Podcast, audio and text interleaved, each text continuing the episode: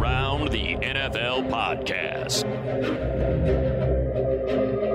Can't pronounce Wimbledon. Live-ish from London, it's the Around the NFL podcast. My name is Dan Hanzus. I come to you from a hotel room filled with some heroes. Ricky Hollywood on the ones and twos, sitting across from me, looking comfortable and alert after a 10-hour flight. It's Gregg Rosenthal. Here we go, baby. Back in England. We home, baby. Hey, jet lag is for the weak. You know, jet jet lag is a mind state. We're gonna, we're gonna overcome this. We're gonna come with the the best podcast we ever did straight off the. This is how Gregg talks now, by the way. It's so weird. He got on the plane, flew halfway across the world, and now he talks like a local television tough guy. It's great. Welcome. I, I'm I'm thrilled. It does feel good to be here. It feels good to be to be well rested uh, with the help of Erica's uh, medication she gave me on on the flight. you important. guys you guys are hurting after taking the naps. Can't take the naps. The naps are Classic mistake, rookie mistake. Yeah, paying for it. I'm I'm hanging on by a thread here, and we're about a minute thirty into the show. we, yeah, we're in the hotel room. We're all on the same floor here in uh, downtown London, and um, we set a goal to start taping at 4:30. We have Neil Reynolds of Sky Sports fame, uh, who should be arriving and knocking on the door. A gentleman will be knocking on your door any moment, Ricky. oh wow! Once again, I got the biggest hotel room. Not sure how that happened. Um, That's not true. Yours isn't any bigger than mine, please. All right, well then you should host. the host has the smallest hotel room. This is a recurring theme every time we go to really London. I think I'm going to do the thing where I try to move rooms. This aggression will not stand. It's a microaggression. You did it last time in Miami. I had to do it in mi- I think mine is actually a little bigger um, and slightly nicer than Erica's. If you wanted to take a look, Last time I, last time we were in London, you guys were all in palatial estates, and I was in like a, a converted boiler room. I remember it was like legitimately a dangerous place to live. There was steps and a a, a a hot pipe right next to the bathroom, and I remember thinking to myself, like, "Is this this is supposed to be a luxury hotel? This is not a luxury hotel." Now I'm overlooking like the dining area while you guys have a view of the city out your window. Will not stand. I'm going down to the This lobby, this male is- Karen style. this is just Male um, Karen. unsavory. This is a five star hotel. The NFL sent us over to London. We've come a long way. We've come a long way. Um, you know, since five. I will years not ago. overlook the dining patio. I will overlook the city of London. And right on cue, Neil Reynolds walks into Erica's room with confidence. It's like he's done that before. Just strolls right into a Well, is lady's that, is that hotel a room. coffee for me too? How, oh, so sweet. Anyway, so Neil's going to join us in just a bit, uh, and we are uh, giving you a little uh, a little bit of an early jump on the preview episode this week. We're going to go through every game, including Thursday night football, which is actually played on Friday. I just learned this. All this time I've had, I knew it was late, but it never c- connected with me that Thursday night football is actually Friday morning football in the UK. There is no such thing as Sunday night football. It's Monday morning football. There is no such thing as Monday night football. It's Tuesday morning football. That's what it's like. So just a reminder all the people that wonder what it's like to be a football fan on in this side of the world, it is different. You got to be legit to stay up and watch all these games. Why are you laughing, Erica? It's just the the in depth analysis that we just got of each day of the weeks that turned into morning. I mean, I It's just waking up here. He's right though. I there is something to it.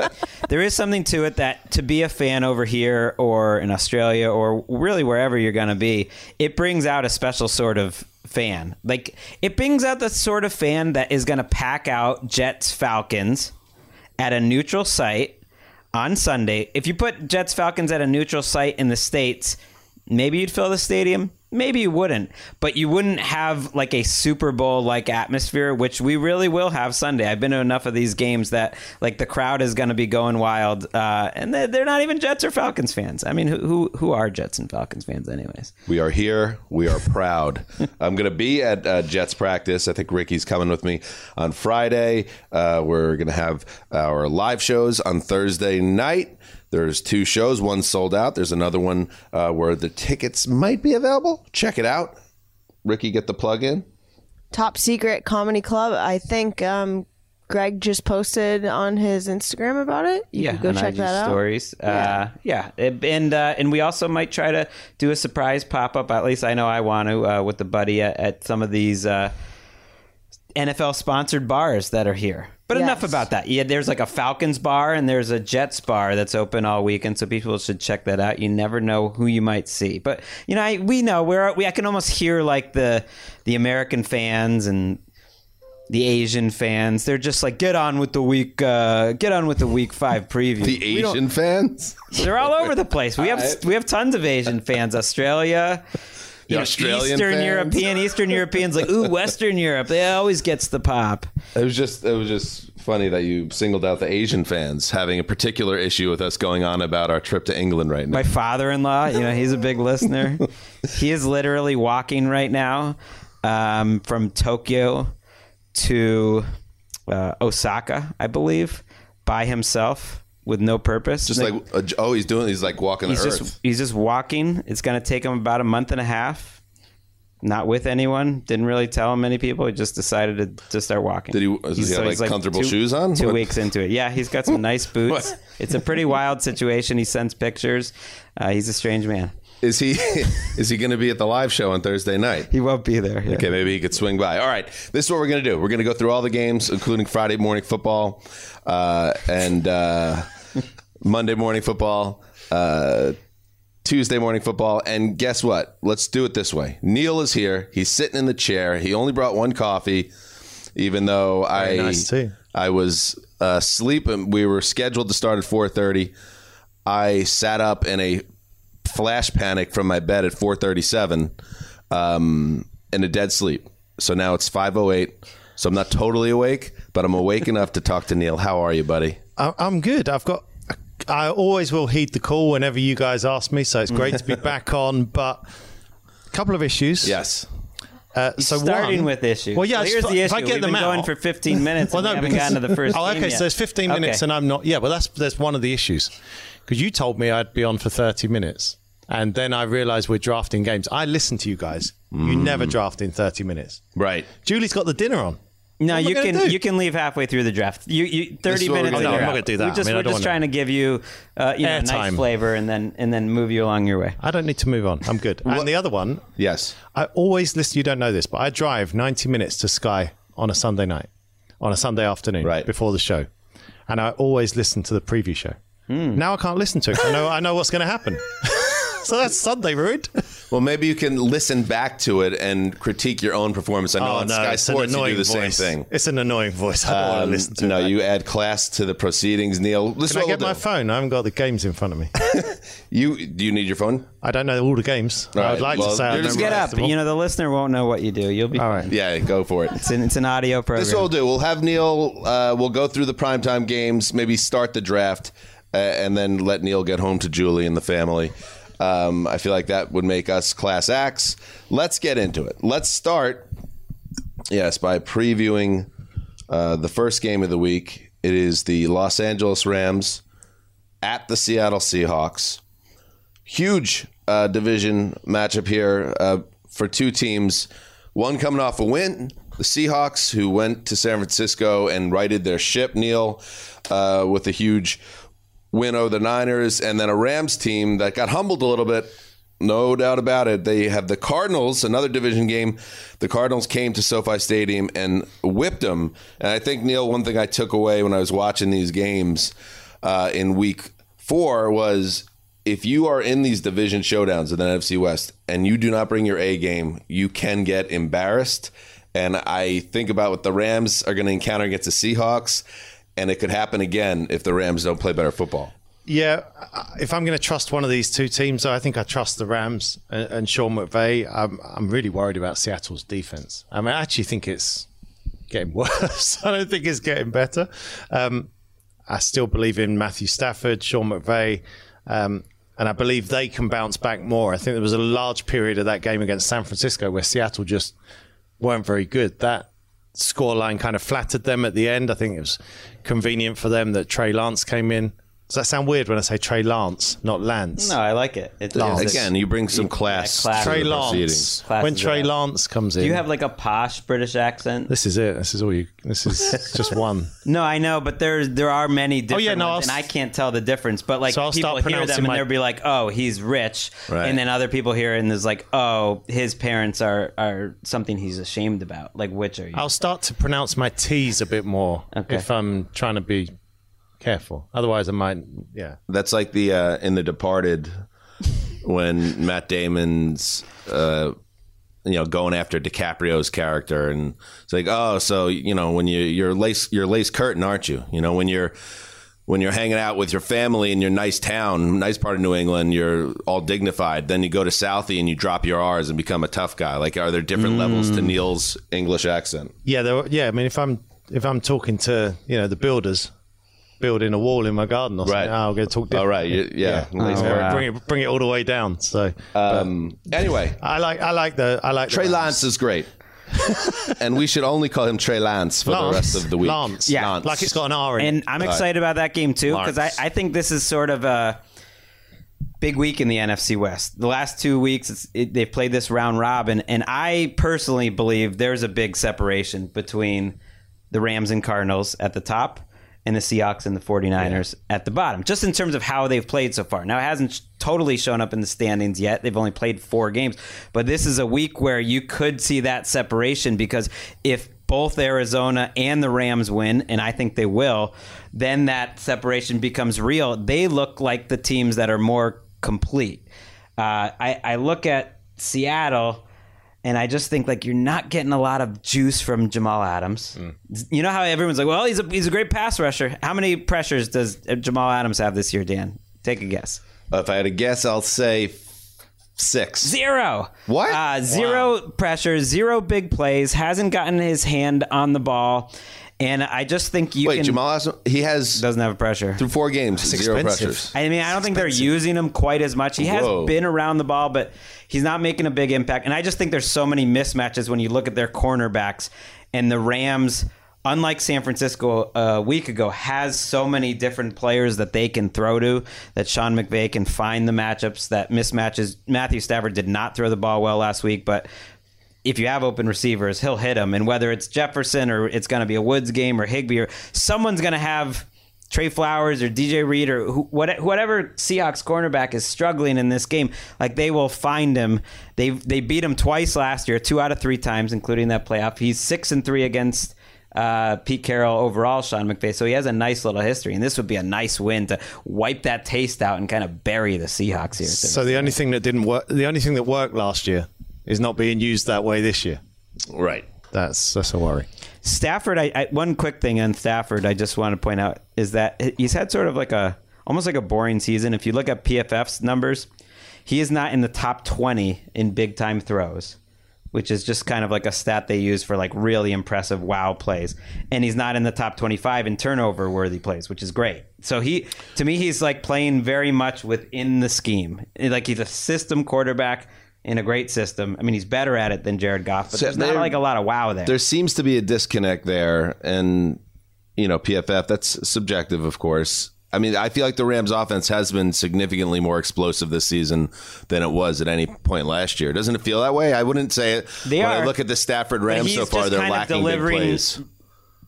throws to open receivers that maybe you know that that this he's making good decisions. Even last week, I thought there were open receivers. He just missed them. I like the Cardinals' defense probably got a little too much credit in that game.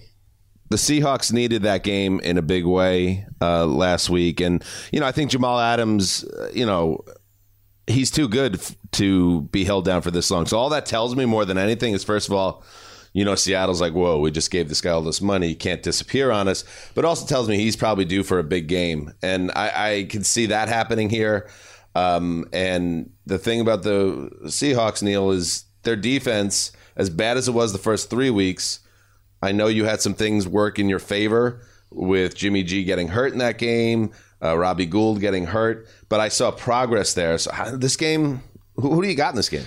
I'm going to go with the Rams just because I, I I feel like they're still a team that's like Gregg talked about the separation. I still feel like they're at the top end of this division it is only a two game separation from top to bottom at the moment, but we're only four games in, so that's Their defense is already. the question right now. Yeah. They're 21st in, in DVOA, I think, so far. They have given up a lot of plays. Like, they have not been the same defense. So maybe we get a little bit of a shootout. I think we could. And and you're relying on Russell Wilson magic still too much. I, I think I, I I don't have a good feeling about Seattle generally. Mm.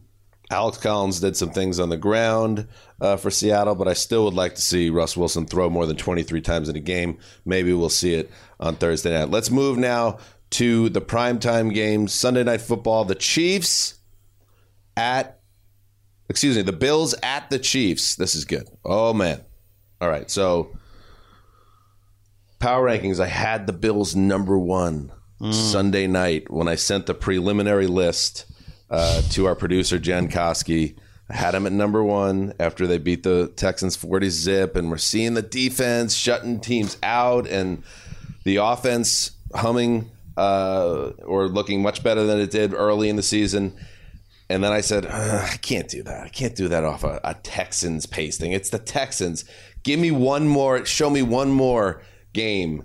And I looked ahead of the schedule. I said, okay, if they can go to Arrowhead, Neil, and beat up the Chiefs, This is it. this is it. They're the number one team in the AFC and arguably the whole league. It's a big test, but perhaps the biggest test in this game when you just drill down to it is can the Chiefs get any stops uh, to keep this from being just a back and forth shootout? And and that's that's the difference to me. We're going to look at Josh Allen. We're going to look at Patrick Mahomes. But which which defense can come up with a timely turnover, a timely stop? Um, in a bid to be more like Dan Hanzus, I do power rankings as well, but then Whoa, whoa, whoa, they're whoa, not. whoa, I know. whoa, No one reads them though. Ricky, do we have a lawyer on retainer, no or do I have them. to call the league office? No, no, Because no, one reads- no one reads because every other you're because you know other companies obviously there's a lot of power rankings pretty much I- everywhere. But he works for the NFL you Yeah, can send an a- email to neil.reynolds Oh, at nfl.com if, if you guys cease and want. and if you're listening just send him emails to stop doing turning power right now. And I'll, I'll delete and ignore. I don't. I don't tend to. I don't tend to even recognize the presence of other power rankings. But I might have to. Yeah, I might have to stomp this out. Well, you've been doing it for 30 years, so you know. 30 years, apparently, easily, Apparently. Um, at this point. But I did have Buffalo top. you had them one. Okay. Yes, and I think obviously Josh Allen's the the the big thing that everyone pays attention to, but it's the defense as well. Their defense looks back more to what we saw for most of 2019, what we actually saw in the playoffs against Baltimore as well, which we kind of forget because their rankings were kind of middling last year. Um, so if I'm going to look for one team to get a timely stop or a turnover, then I think it's Buffalo. That's ridiculous that the Chiefs might lose two I within the first see. five weeks of the season Arrowhead. I don't know. the thing with uh, Gregg, the hand wringing about the Chiefs' offense. I just found that to be laughable. And then you go into Week Four and you're like, oh yeah, this is if they if he, they don't shoot themselves in the foot, the Chiefs are as deadly now as they've been ever been to me. And I, what you saw, it's not just Patrick Mahomes, it's Andy Reid and the scheme. They they had um, they had the Eagles twisted in so many directions. It was so easy to score for the Chiefs. And it just made me think that as much as I respect what Buffalo's done, and yes, they have two shutouts uh, already in four games, I don't think the Bills are going to stop the Chiefs. I just don't see it. Maybe they'll get a couple of punts, but I don't think this is going to be a situation where you're going to see Patrick Mahomes looking frustrated coming off the field for multiple uh, punts. Uh, do you you see Buffalo finding a way to slow down this KC attack? I think they get a couple stops which is more than most teams That might be enough. That's something, right? They haven't in the past, though. You mentioned that Bills playoff defense. Well, that that good streak Oh, ended yeah, the second they Yeah, you're right. went to Arrowhead and got drilled, just like they got drilled in Buffalo last year in a different sort of game. That's Like, why it's a big test for Buffalo because we haven't seen them pass it's this test it's yet. their chance to topple and i'm so fascinated to see the approach because kansas city is winning now on offense in a very different way to, to your point dan about how effective they are they're actually scoring more points now per drive than any previous chiefs team they're they're scoring more points per drive than any team hmm. in the history of the NFL. Now it's through 4 weeks. You're probably not going to keep that up, but like more than the 07 Patriots more than anything. That's how effective they are. Teams have effectively shortened games against them. And so Hmm. that's why their their point total isn't quite as high as you would think. Right. When they're historically good per drive. They practice Mahomes and Reid talked about it all offseason, basically, that if teams are going to back off and they're going to make us dink and dunk and they're going to make us run the ball, then we'll take that bet. Let's get better at running and let's get ruthlessly efficient at throwing the ball short. And they have had some turnovers. So that's why they have two losses. Yeah. And the running game took a minute. But last week was the first time you said, wow, like this offensive line, they're starting two rookies who are playing really well. They're starting to run the ball well. If they can do that, then they're almost unstoppable. If I'm the Bills, though, I still take that approach. Like I still would take that than going man coverage and hoping you can stop Tyreek Hill. Because if I was picking a quarterback to make a couple mistakes in this game, I'd still go with Josh Allen, not Mahomes. Allen is second in the league in turnover worthy plays this year. Uh, according to PFF, uh, he he's put the ball in harm's way, including He was up last week. last year, like even last week against Houston, if you watch that game, wasn't a super clean game. You know, he fumbled it, he, he put it in harm's way, and that's probably what the Chiefs are hoping for because they are not nearly as balanced as, as the Bills. And Matt Milano, the Man, I can't pick this game. I don't know what I'm going to do. I, I have a column too, game picks every week. Slow down, you know, Gregg. not just power. Slow down, honky It's not all about power rankings. I know, I know. I was just going to say, Matt Milano, with a your pick. boy, one of the most important players on the Bills' defense, suffered a hamstring injury last week. He's out. Uh, his absence is going to be felt as well. So I think if I this is a tough one to pick, I I'm going to roll with the Chiefs and just think that as much as I respect the Bills, they have to show me that they could beat the Chiefs, and I don't think it happens here. All right, I'm gonna go. I'm gonna go Buffalo. I picked Buffalo to win the Super Bowl. Well, you have them number one. I have the number one power rankings. I had in the unofficial, yeah. Fugazi power rankings. I had uh, I had Josh Allen on the cover of my season preview magazine. Um, I did also in that magazine have a feature on Urban Meyer that was titled "Plan to Win." think what think what you want about that. Um, Everybody's got a plan until yeah, they you go until you get go punched to the in bar. well, yeah. we'll get to that in a bit. Sorry, Ricky. There's the first bit to edit out. Um, No, they're Uh, not. I'm gonna go that. Buffalo. Maybe I on think- your podcast. Yeah, exactly. Yeah, uh, I'm going to go Buffalo, and I think they. Um, I think it's whoever's got the ball last in this game. I think All they right, get just Greggy. enough stops. I, Come on, sta- I started the week thinking Buffalo because I do think they're the better team overall, and I do think just them winning this game at this point of the season makes sense.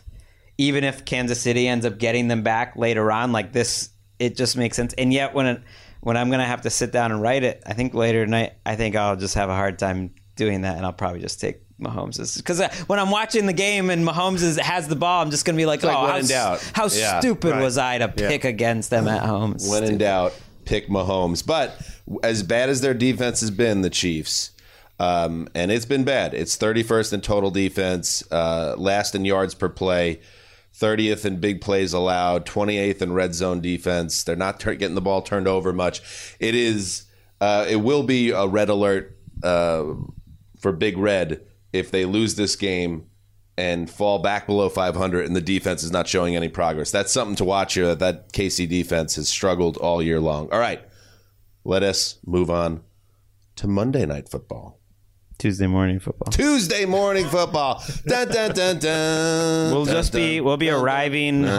home at about halftime, I believe, of this game. We do have some Sunday night football. I don't want to confuse things, but you know, six o'clock kickoff and nine twenty-five. It is. It is very confusing to me, Neil. You have all. So you do have. You would think the multiple trips and then the years he'd we've- we've understand there are time zones he in could the Figure world. it out, Yeah. yeah, but no. Here we go.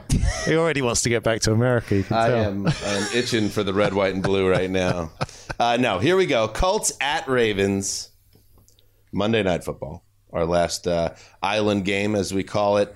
Uh, the Colts, Neil, got off the mat uh, in Miami and put together what I thought was an all around solid effort. You didn't watch the game and think to yourself, "Oh wow, the Colts! Not only have they No. figured it out, they're about to get on go on a major run." But it was the type of game, maybe a week later than I expected it personally, because I thought we would get this performance against the Titans the week before, uh, where a well coached team with veterans and some playmakers steps up and gets a W. They got it 27 17.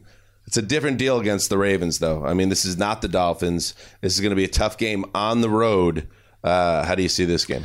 I, I just, I'm not feeling the Colts at all. They're such a disappointment. I, I really thought they were going to be better than they are, and I don't read much into last week's result at all. The Dolphins are terrible. Um, I think the Colts were just the better of two bad teams. I'm not believing in Carson Wentz yet. Um, I'm obviously watching. I'm in the Sky Sports studios, so I'm watching red zone clips. I'm not seeing much. Uh, my son George is a Colts fan. He's watching every snap. He's like, we can't cross midfield. We're we're not. We've got no difference makers. We've got no one who can do anything explosive. Uh, it's Jonathan Taylor or bust, really. Um, I just don't see them going into Baltimore and winning this game. It's a tough matchup because Baltimore is built to stop Jonathan Taylor. Yeah, I mean, if anyone's going to do is that, built to stop the run and make them one dimensional. And Baltimore, who I I was worried about in terms of like whether they'd be the old Ravens defense with all the crazy blitzes. Man, they threw so much stuff at Teddy Bridgewater and Drew Lock, like their heads were spinning. Uh, their their defense still mixes it up again, especially against bad offensive lines. And the Colts are a bad offensive line right now. Like they haven't proven that they can protect Carson Wentz. I saw the the line in this game; it's a touchdown, and I thought, "Ooh, that may be too much." I could see the Colts hanging in there to the end, but the more I think about it, just Wink Martindale, like he deserves more credit as one of the best coaches in the entire NFL when he smells blood in the water with like a bad line and a quarterback that maybe isn't as um, that isn't Drew Brees or Tom Yeah. Brady back there, like he can just make them look crazy bad. Uh, the defense, the Ravens defense. And that's why I'm locking up the Ravens. Oh, Ricky. Oh, I thought you said. oh, Ricky. It's a touchdown. Has to be under a touchdown. Has to Oh. Ricky. Oh, Let's Ricky. try it. You tried. You What, tried. what's your record in the lock ma- game right now? Oh, you lost again last week? Oh and three. Oh and three. Jeez, Erica. But if you God, include her record better. last season, it would actually be five and fifteen.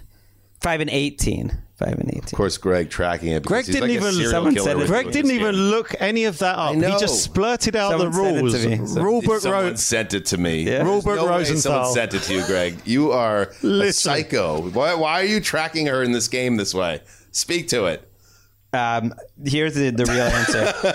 I had to find out when she quit last year. When when remember she quit at some point, Oh and God. so I, I was like, she did quit, and then uh, it was like week sixteen or something. So you went out of your way to do research on this? This is This was a month ago. This is the bit I, I skip remember when I'm driving to work. Now I can't. I'm having to live through it. Right. This is the bit I like. It's the tension. It's There's true. a fog. There's a fog. Um, Henry Hodgson just rolled in. With What- more stuff than what I a came surprise. And this is the most British snack that I've ever been handed in my can life. crack them open. called Percy Pig and Pals. You're is going this to love iconic? them. Yeah, Percy Pigs. Oh, okay. fantastic, Dan. Wow, I have never felt more at home right now. I feel bad In now just bringing in my coffee when Yeah, Henry's Neil rolls come in in. with one Starbucks. Hank's we just come got in off with a a ten-hour flight. It's just like, whoa, bro. Come on, what kind no of words. English hospitality is that? uh, Um, anyway, so Ricky tried to lock up. Are we going to let Rick? Oh, No, I know it's not allowed. There's rules. It's over There's rules. There's rules. There's a code. Um, anyway, 254 yards uh, the Baltimore defense allowed last week.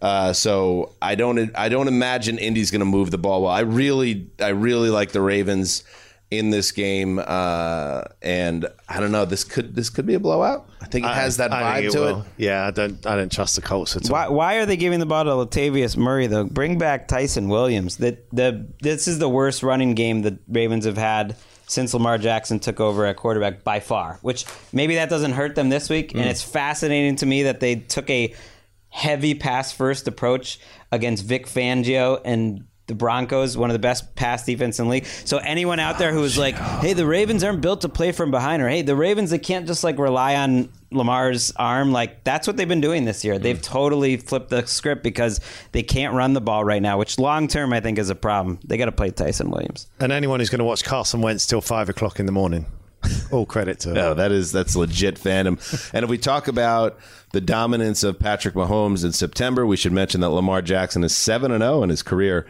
in October. Uh, that is that's kind of a random stat, but that's just something you should know. Uh, and then I look at his stats: seven touchdowns, five interceptions, eighty-one passer rating.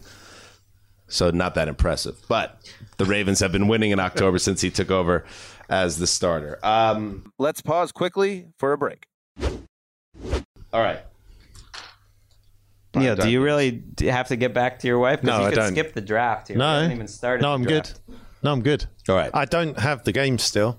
You Are still we don't living, have is this room like a concrete bunker or something. I have no signal. All right, let's do this, Neil. Let's do because we're going to be here all day uh, at this rate. Let's do one round of the draft, and then uh, we'll say goodbye. Let's do it that way. And since you are our guest, we will give you the first pick in the draft. You want you want to look at my? Uh, No, I know. I know. I've got my first one, so All I didn't right. know if you, case you took it off the board. and and if you want, you know, to get a lock out there, you know, Ricky's Mm. already started the lock process in a horrifying way. If you have a lock to throw out there before you leave, let's hear that. Maybe it's you- this game. Get us going. Have you checked with Rulebook Rosenthal that I can give Rulebook Rosie, we call him. that I can uh, I can give a lock? Is that He- right? Gregg is the authority for all things lock related, but only specifically to Erica's picks. No. All right. I'm going to take Like uh, with the first pick. I'm going to take uh, Green Bay and Cincinnati.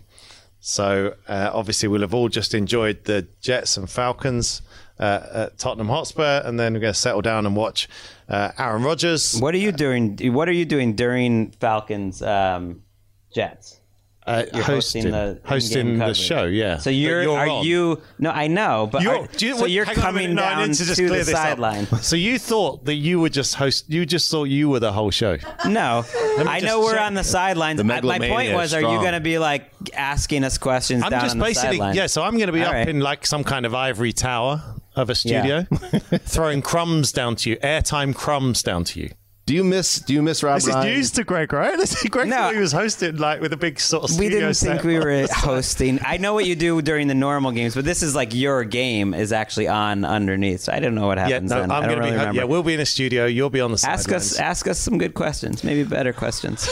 Wow, you now you really got to go after. Gregg on live TV on Sunday at uh, the Big Tot. So Um, yes, after we've after we've watched uh, the Jets and Falcons, which I will be a part of as the anchor of the coverage. Ooh, he drops the anchor in a big spot.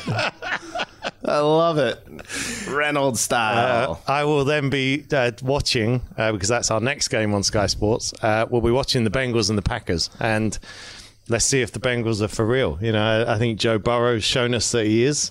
Uh, we saw that last year. Um, seen enough of that already this year. Uh, I think he's going to. He is saving Zac Taylor's job and, and making that job more secure for him. Um, but I like the Packers as well. So this is a really tough one to to call. But I like to see good young quarterbacks playing well, and that's what this Joe is Burrow's yeah. I think everyone's excited to see what's next now from Joe Burrow. This is coming off a ten day layoff. Uh, we saw in Thursday night football. Um, Burrow was you know so exciting and leading that comeback win in the second half over the Jaguars.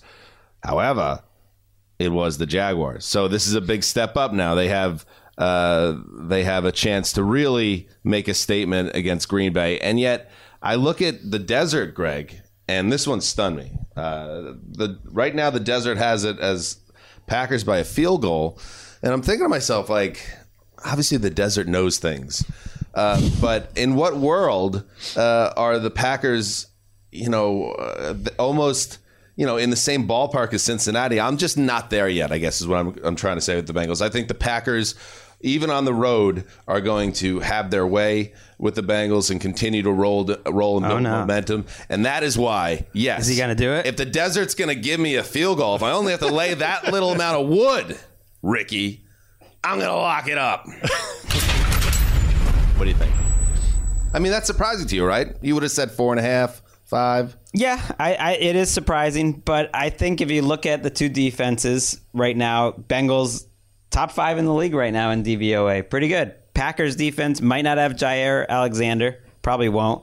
Their best player, uh, Za'Darius Smith, we never mentioned on this show, is undergoing back surgery. He's been out, and you know we knew that, but now he might not return for the rest of this season. Uh, Elgton Jenkins, the replacement for Bakhtiari at left tackle, hasn't played in a couple weeks. So you've got some missing key pieces. Those are like top 10 players on Fair. the Packers. And and one reason why I'm really excited to watch this game, not just Burrow against this Packers defense where I think he can move the ball, but Rodgers and the Packers offense has been good. I don't think it's been like Yeah, next been- level this year for the most part. It's had its moments, and I think this is a really tough matchup. I do kind of believe in this Bengals well coached scheme. And one of the reasons they gave up some plays to Trevor Lawrence last week was they did not have their two best players in the secondary available for that game, Jessie Bates hmm. and Awuzie. And I think they'll both be back for this game. So I, I think it's I think three points sounds about right. I think, I good- think it does. This is a good game for someone like Jessie Bates, and actually for the entire Bengals team because we probably don't pay as much attention to them as as we should. And and they to be on this stage now where they're playing against Green Bay is is going to be good for this team. But I'm kind of with you, Dan. I think it's a it's a it's a nice stage to be on for for the Bengals, but they're not there yet. Right, he's picking it. This is a very much a Wes lock right here. His boy Aaron Rodgers against the team that he, he never has any faith in, the Bengals. Because it was funny last week because all the Wesseling brothers brothers are at the game. It was so cool that the Bengals won for you know for them, and Colleen mentions Chris on the broadcast, Right, and yeah. that was like amazing. But part of me was thinking too, like.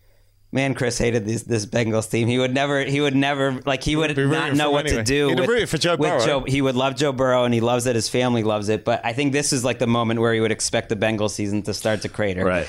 that was always kind of a, a fun conversation with Chris um, after Burrow was drafted uh, because there was always that potential. He Burrow loved was Burrow. such a fun um, quarterback with such a high ceiling and such kind of a charismatic guy that. And I think that's the vibe that you were picking up in, in Cincinnati on Thursday night as he was leading that comeback. Like we might have something special here. Yeah. This is something.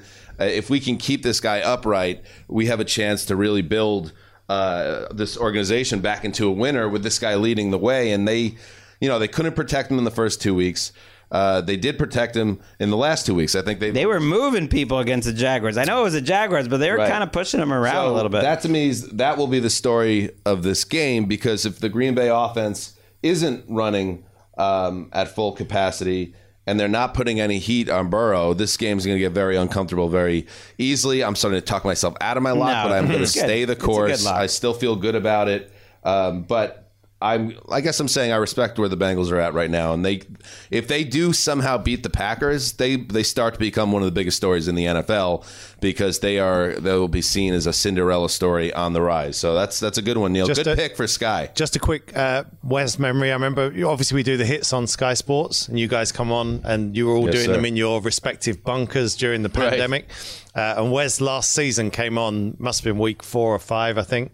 And he was in his den or his office or wherever it was, and he had like a whiteboard behind him. He always had a, it was like a board behind Yes. him, and he'd written up on there in scribbled uh, marker pen, "Joe Burrow is the real deal."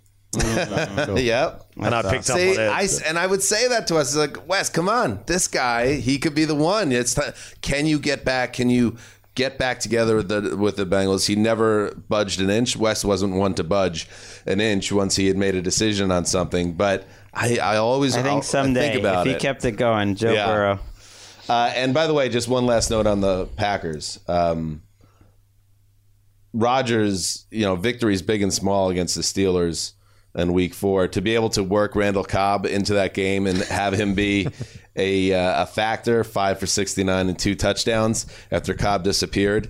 I mean, you know, you know that he slept even better knowing like. Did you see the celebration when he got Cobb a touchdown? I've never seen Aaron Rodgers look more like a 22 year old boy. He, He- was so happy. He's There's, loving there's it. still a few more days left yet. He's going to get Clay Matthews a sack on Sunday Yeah, night. You watch. exactly. He'll I- I- work behind the scenes. I honestly think Aaron Mo- Rodgers, it's more important to him to stick it to the GM, Gutey, than to win a Super Bowl. But the good thing for the Packers and their fans is it kind of it all works together anyway. But like if you actually uh, peeled back the layers of the onion, like what his true motivation is, it's making Gutey look to be a fool. that should be a ridiculous statement, but that sounds really, really He's true. like winking at Mike Tomlin. He seems like he's having a lot of fun.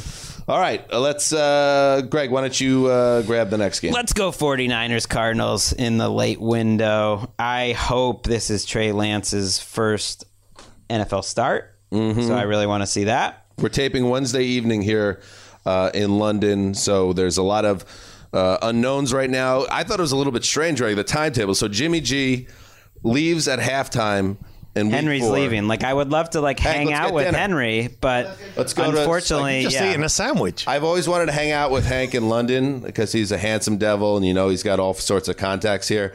I want to take me to the posh London Underground of 1969. Like, is there a way? I, I I feel like you have some time travel possibilities here. What are we going to get crazy tonight? Or we can get on the London Underground. That's about as far as we can take you. Oh, the train. Okay, all right. Not exactly what I had in mind. I thought we'd be wearing tie dye and listening to Magical Mystery Tour. I don't know. You just Um, got here, Dan. Pace yourself. I know. I know.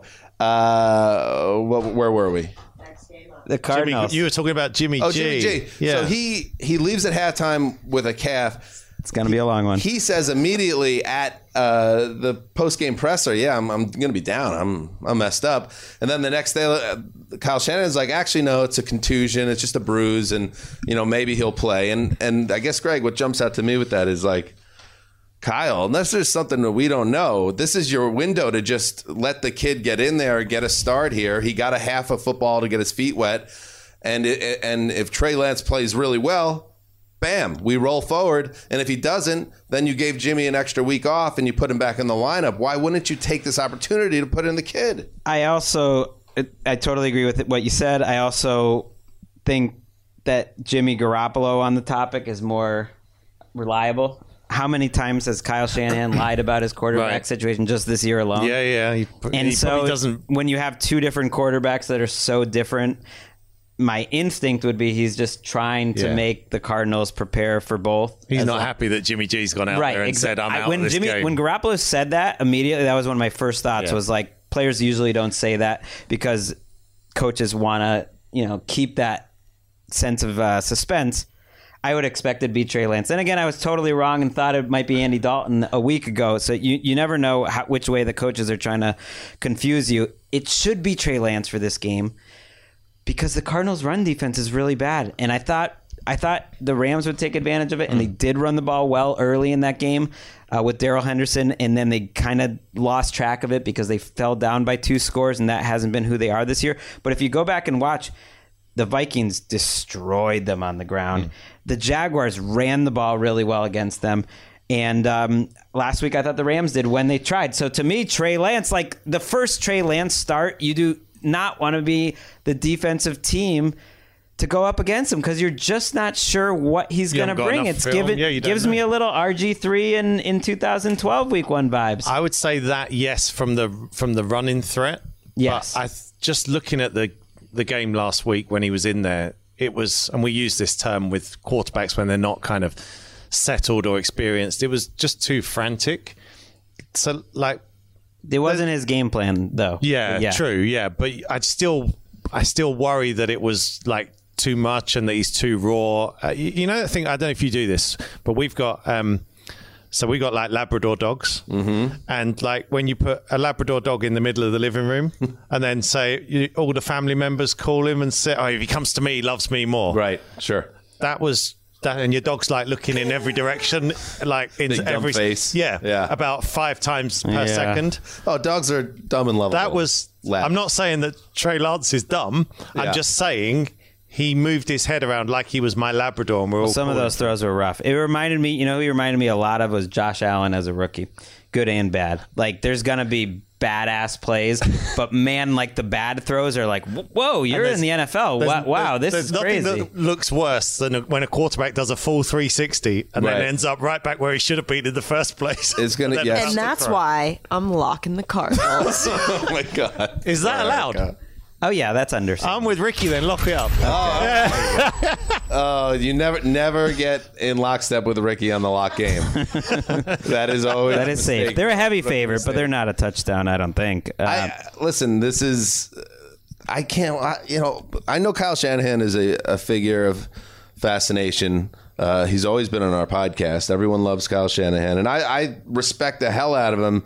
And that's part of the reason why I can't wait for Jimmy G to be out of the picture. And I, I just they're not fun to watch on offense. They're not. I think and he that's will. why you should go So to this- Trey Lance. I, I was thinking about this, you know, writing QB index because I thought this might be Jimmy G's last, you know, sec, sec, section in the article for the year.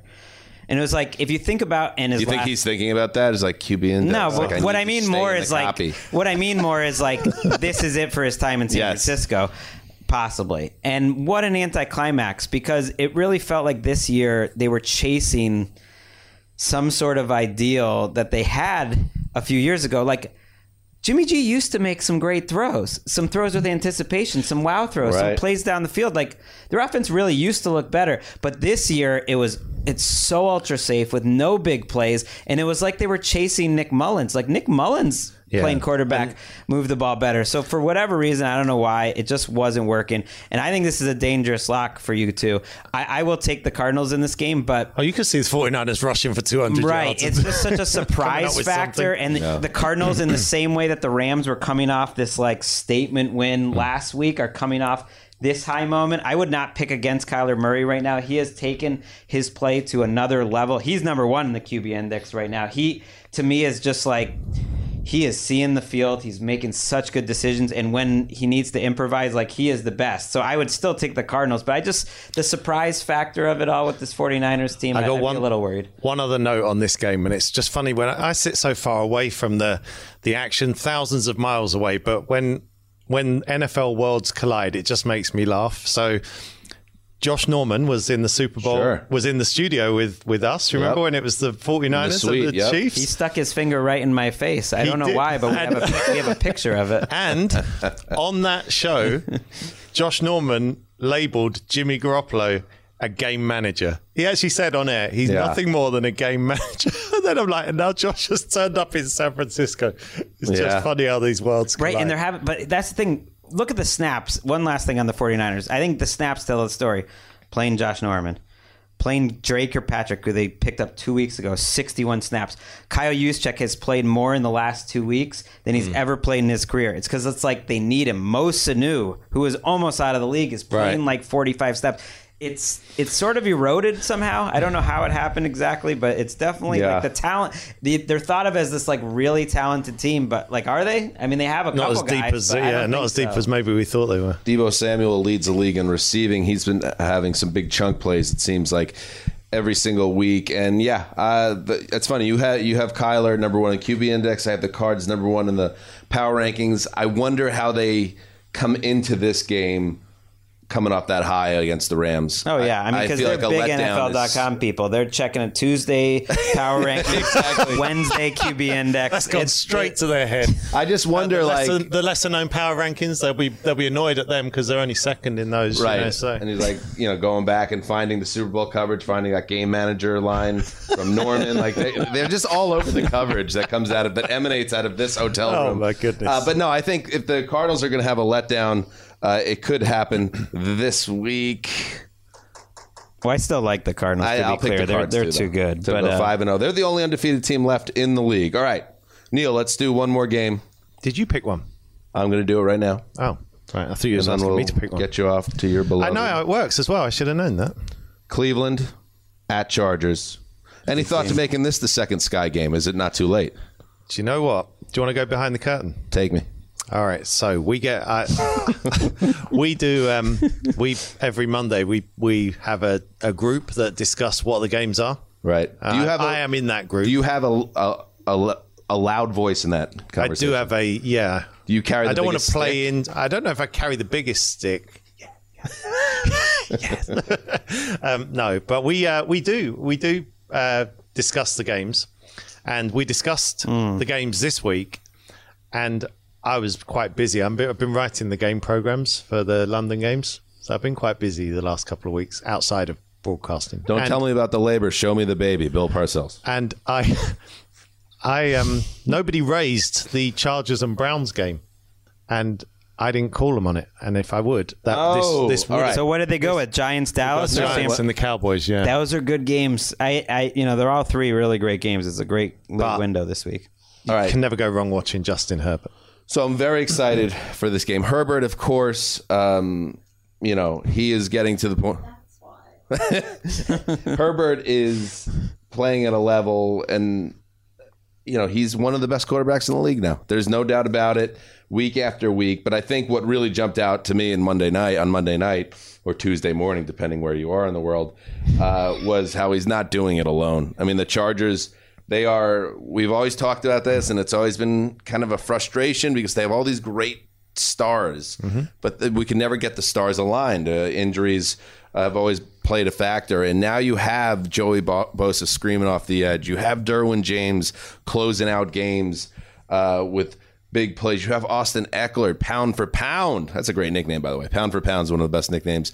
Uh, speaking of nicknames, I have a article coming out in the UK program You do? for um, uh, the, games here. Dolphins Jags game. yes. Dolphins Jags game talking about the greatest nicknames in NFL history. The old Zeuser uh, was a good, nice little hook there, Neil.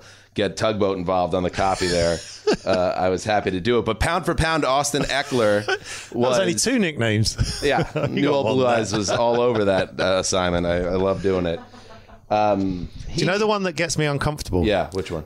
Daddy Rich. Oh yeah, Daddy. Rich. That sound. That just is. That's the only one that I didn't give myself. That was a Chris Wesseling joint. All right. Yeah. That What- one's what do you got something some to say? undertones. Want to say something bad about Daddy Rich, the Chris No, Wessling nickname? no, no. Good. Move on. we Neil? can play that card. What's the other one? Uh, but the new old Berman. That was one. anyway, Austin Ekeler, what he did, he completely carried um, the offense on Monday. It wasn't it wasn't so much Herbert, although Herbert obviously played his role. Um, so when everything's humming for the Chargers, they're hard to beat, and for Cleveland, it's like I want to see this defense now with a big time assignment and stopping the Chargers on the road is a big time assignment. I'm not saying I, I need to be proved. Uh, I don't. I don't. Say, I'm not saying Cleveland needs to prove to me that they're a legit defense because they are. But how good, Neil, are the Browns on defense? I think this will be a real uh, test. this will be a, this will be a real test, and I, I do think they've they've stepped up on defense. You know, all the additions have been real. Um, I still feel I'm leaning towards the Chargers on this one. I just there are certain players you, I always love to watch Mahomes. You know, I always love to watch uh, Aaron Rodgers and Justin Herbert. When I watch him, it's like when you're one of the haves against the have-nots in terms of a franchise quarterback. It's just a completely different game to watch. Hmm. It's just you are a contender and you are watchable if nothing else. And I can't watch Justin Herbert through a normal lens now. I'm a Dolphins fan. I'm always watching Justin Herbert Yeah, it hurts. through the Tua lens. And I mm-hmm. think we've seen enough. And I know people say, well, Tua was in and out of the lineup last year and Tua's been hurt. I've seen enough. Dolphins got it wrong. Well, it's not. It's not so much. Yeah, yeah, they did. It's not about Tua. It's about that this guy's a generational player. Yeah, I mean, it's nothing to do with Tua. I'm not going to say that like Joe. Well, it's a little bit about too But because they picked him. Dolphins. before Sure, but the Bengals, the Bengals also Yeah. chose Joe Burrow over Justin Herbert. Justin Herbert and could as have been much the as number Joe one, Burrow is impressive, it's like I would take Justin uh, Herbert could have I been would the take. one pick. I would not trade Justin Herbert for Joe Burrow and two first round picks. It's like I just want Justin Herbert. Yeah, you know, I get it. Right, he- but if you're not going to have Herbert, you're okay if you're with jo- Joe Burrow. Yes. But not. if you're right now with Tua, you're Right. like, oh my God, did we make the biggest mistake in franchise history? I mean, who, It's- here's it's who made the conversation. mistake: the the coach of Oregon. I don't know how uh, college football is. You know, run that well, but you're running this thinking dunk offense. You didn't That win well. any national championships. Because if you saw didn't this, he would have been the number one pick, right? Right. I think he, would have It been. was there all along, and it makes me think like, which franchise would you rather be? This game is fascinating. I can't wait to watch this. Hmm. It's crazy to think that the Browns and the Chargers come into this game feeling like two of the best run organizations in the NFL. Right, just like that, they're in the best spot. That I'm not. The Chargers have had a lot of problems, and so have the hmm. Browns. And the Browns seem clearly on the right track. And the Chargers, you know, we got to give them a little more time before we get there. But I, I believe in this coach at least. Yeah. And they're in this new stadium. That's great. And I, I believe in the quarterback. It's like that's really all that matters is your coach and your quarterback more than anything. And like, would you rather be the Chargers? Or would you rather be the Browns right now? And ultimately, I'd rather be the Chargers just because they have Justin Herbert. I think you'd rather be if the. If you Ch- had to choose one, I think so. I think maybe you'd not rather, this year. I would maybe give the Browns a little bit of an edge of being a better team in the long run, but I'm, even that I'm not sure about. I'd rather be the Chargers over 27, 28 teams in the NFL now. I think Justin Herbert's that good. I They're loaded. They're really loaded. special. And on the other side, uh, you know, another first round pick, a quarterback, Baker Mayfield. That was one of his worst games um, I've seen, at least you know since his rookie year. Um, That was one of the worst games of his career. 15 of 33 and it wasn't just that he was inaccurate. It was some of the misses you know the that easy walk-in touchdown that he couldn't connect with odell, odell beckham on. Type of throw is just like what's going on? Is this a mechanics issue or what? I would say that this is not a time to panic necessarily because this has kind of always been part of the experience of baker's streaky but it also made me think at a certain point greg the Brown's decision not to extend Mayfield that that is looking more and more smart because we need to see more from Baker. Quite frankly, if you want to get if you want to give this guy a second contract, he's going to have to show you that he is as uh, as Spice Rack put it when we were talking about the Bengals last week uh, when they had you know about ten years ago what he thought or eight years ago a Super Bowl roster and a wild card quarterback. Like, are the Browns in that situation themselves with Baker, or is this just something where it's a bump in the road? He'll be okay. Yeah, to me, the contract's no rush. He has a fifth year option. He's under contract for two more years, you know, this year and next. So I'm with you. It makes sense to wait and see because you, you are going to learn a lot more about him in the second year. This is a tough matchup. Brandon Staley, uh, our guy, uh, Daniel Jeremiah pointed out that the Chargers have held each one of their opponents to the least amount of points that they've had this year. And those are good offenses. You know, those are offenses mm. like the Chiefs. And and I know it's not like they shut them down, but they made enough big plays. They really shut down the Raiders. Like they're I think they're a tough team to prepare for. I would really be afraid if I'm the rest of the AFC West. And just as a charge as a longtime Chargers fan, I can't believe I wasn't higher on them this year. They have shown so much variety. I'm just saying this is He's the a one year. Patriots fan. I'm just saying As like, a longtime Chargers fan, you really not, you always try to push back on the narrative that you're a fan of uh, 30 to 31 teams. the. Chargers are the are the As team. a longtime Chargers fan, I mean, I, Philip Rivers has always been my much. guy, and Herbert from the get go. They, they've been my number two if I had a number two. My point is, I didn't expect their coaching staff to be this ahead of the game. They've shown so much variety Mm. in all four weeks. I think that's what really impresses me. Each week is a very different game plan, and they have held, they've handled them pretty well. They cut down on some of the sloppy stuff. I don't think this is a you know anything more than a field goal game. I I have a hard time picking. I don't know who I'm going to take, uh, but I'm I'm leaning Chargers. I think. I would I would pick Chargers. I think This Browns defense Lost. is pretty sweet though, and, and their offensive And line Myles is sweet, and the running game is sweet. Like they just need to be Baker, and they're going to beat most every team. I just think when you look at the Baker situation and you look at Justin Herbert, Justin Herbert's already kind of knocking on Patrick Mahomes' door and, and right up in that neighborhood, I think. Mm-hmm. Is Baker Mayfield ever going to get to that that level? I don't No, but the think he team is. around him right and now, he doesn't. I think, is better and more complete than the Chargers, and so he doesn't need to be at that level. Like they could have gone and won the Super Yeah, Bowl he last doesn't- year if they had this defense at the time. I really believe that. And I, I get the the numbers weren't great last week, and and the numbers make it look like it was a bad game. But why, where it's worse is numbers can be deceiving. It's what do you do in big moments? And he missed the Odell pass, Dan, which you're right to point out. That's relatively routine throw for an NFL quarterback. How about the Kareem Hunt one in the first quarter? That was more the one that got me going because it's just kind of the classic Baker play where he's on the move and and you he's not quite athletic enough to make it. Maybe like Kirk Cousins maybe misses that throw too, and but just.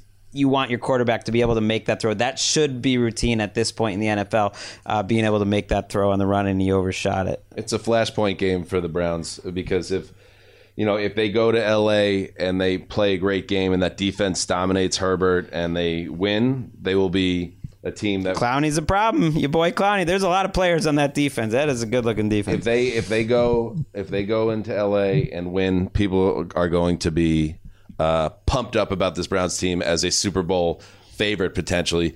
Conversely, if Baker bombs out again, there's going to be a panic in the streets of Cleveland that oh my God, we have this great team and the quarterback is lost. So I'm very interested to see. I feel like this is a coin flip game. I'm going to put. I'm going to give Herbert the respect that got the Chargers. Um, Neil, uh, before we say goodbye, uh, Gregg, Erica and I are going to move out of the way a second because Gregg would like to uh, address something with you. Well, that's true. We're in this hotel.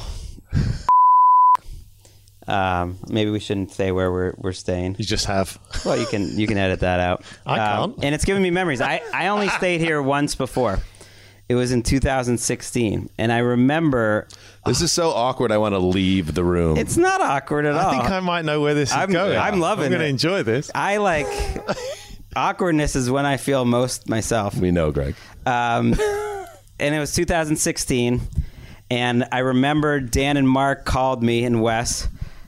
Now I'm feeling awkward because Erica's putting a video on me. Don't put a video on me. um, and I, you know, we called up. We we did uh, we did a little bit of the show that night. It was about 1.30 in the morning uh, that night. It'd been a long day, and uh, I gave a little Giants uh, Rams recap. You know, t- tough day for Jared Goff, or no, I for uh, for Case remembers. Keenum. Yeah, it was t- Case, everything. it was Case Keenum. Uh, It was like, why aren't you putting in Jared Goff, Jeff Fisher? He's like, okay, maybe when I get back from uh, the UK. But the the real reason I remember it is because I made an ass out of myself that night, and I just wanted to extend an apology to Neil and the rest of the Sky Sports crew Wow, the whole gang. for some derogatory comments I made in the in the heat of the moment with the the TV in the corner and just having fun, feeling my Wow. oats. I'm I'm traveling international for the NFL for the first time. I've been working for 18 hours. It's just an excuse that doesn't excuse bad behavior. And I made a couple comments that. You know, we don't have to repeat here, but basically alluded to um, Neil, do you remember that the, comments? that the around the NFL remember- team could do could do a great job on Sky. I remember Sports. my response. Yes, we'd like to hear that. So, too. well, first of all, point number one, I wasn't overly offended because I wasn't the anchor then, so it was a different. No, a I, different I setup. did sort of So point out that. um, that that um, the host, uh, you know, was putting it on the wrong tracks. Neil was in, in a tough spot in the analyst role. It was yeah, it was, it was a tough situation. Uh, I definitely remember reaching back out to Gregg. Uh-huh. Uh, Who the f- do you think you are? Rosenthal, you'll never make it in my country ever. Passport denied. It's along those lines. I actually, I wish I'd said that. I reached out through uh, Handsome Hank, our dear friend Henry Hodgson, and um, I told you to come and be a part of the solution and not to. Uh, not no, to that's just a criticize from a, What a from So classy guy. I haven't even gotten to. Uh, oh, and Did point number three, Yeah. he did. And point number Good. three, apology accepted. Apology wasn't needed. And, uh, you know, I love you guys. So You know No, what? You're it- not part of the fraternity until Gregg offends you in some way, and you have to work through personal issues with him. And now you're truly part of the group. he didn't need to do that. It's no, really I, no, it was a genuine apology. It was not. It was not fair to you. Um, it was. Uh, it was. You know, my mouth has gotten me in trouble sometimes, and it was bad. What I look back on it and think is funny in some way. You got to take some humor out of these. It's like no one really said anything. We just put it up. Like no, it was no consideration. You know, it's not like we're doing a live show. We just like put it up. Um, and what I remember most about it, because it, it did occur to me, hmm, was that a good idea? Not for like, hey, are we ever going to work with these guys? Because I. I felt pretty confident I was, you know, putting that one up in flames. That was never going to happen. um, but it was uh, the tone of the messages that I got Wow. from Henry Hodgson. You disappointed Henry. It was, So, Oh it my was God. bad luck for you as well. He 'cause- was pissed. He still was pissed. I brought up this idea of apologizing to you, of bringing it up, um, and even now he just says, "Well, yeah, you were you were such a." dick. You're such an asshole. Uh, you should be apologizing. It's about time to, you know, you know, squash that beef. And I was like, there was no beef. Neil and I did speak about Gregg's it still talking about this. pretty right now. soon after. we I'm did. just saying we I talked think I, about uh, it soon after. I think I and we've sent had an a- email or two. Yeah, we've had a great relationship since. Good, you Gregg. know, and it shows. I know this shows your own personal growth as well, Gregg. So let's give It up was for Gregg, unlucky. It was unlucky for Gregg as well because it was. Uh, I was still in that checks Twitter every five minutes phase of my broadcasting career, Mm. whereas now I go on eight hours live TV. I don't care what people Right. say. I don't even look at it. Give a shit. So now, but that was that was. Um, Wow, that was That was nice, That's a nice That way to end it. And Neil, we will be with Neil Reynolds Uh, all week we're heading. Gregg didn't realize he was going to be with me all Right. weekend. did You he? have a chance to get revenge, by the way, just uh, uninviting Gregg for the rest of the coverage. I mean, but- not for nothing. I have we have to help be part of the solution. We've made that Sky Sports coverage better. There he goes. There we go. That's- that's the Gregg Classic I Gregg waiting closer. for. I was- Neil will be with you at Sky Sports uh, later this week. We'll be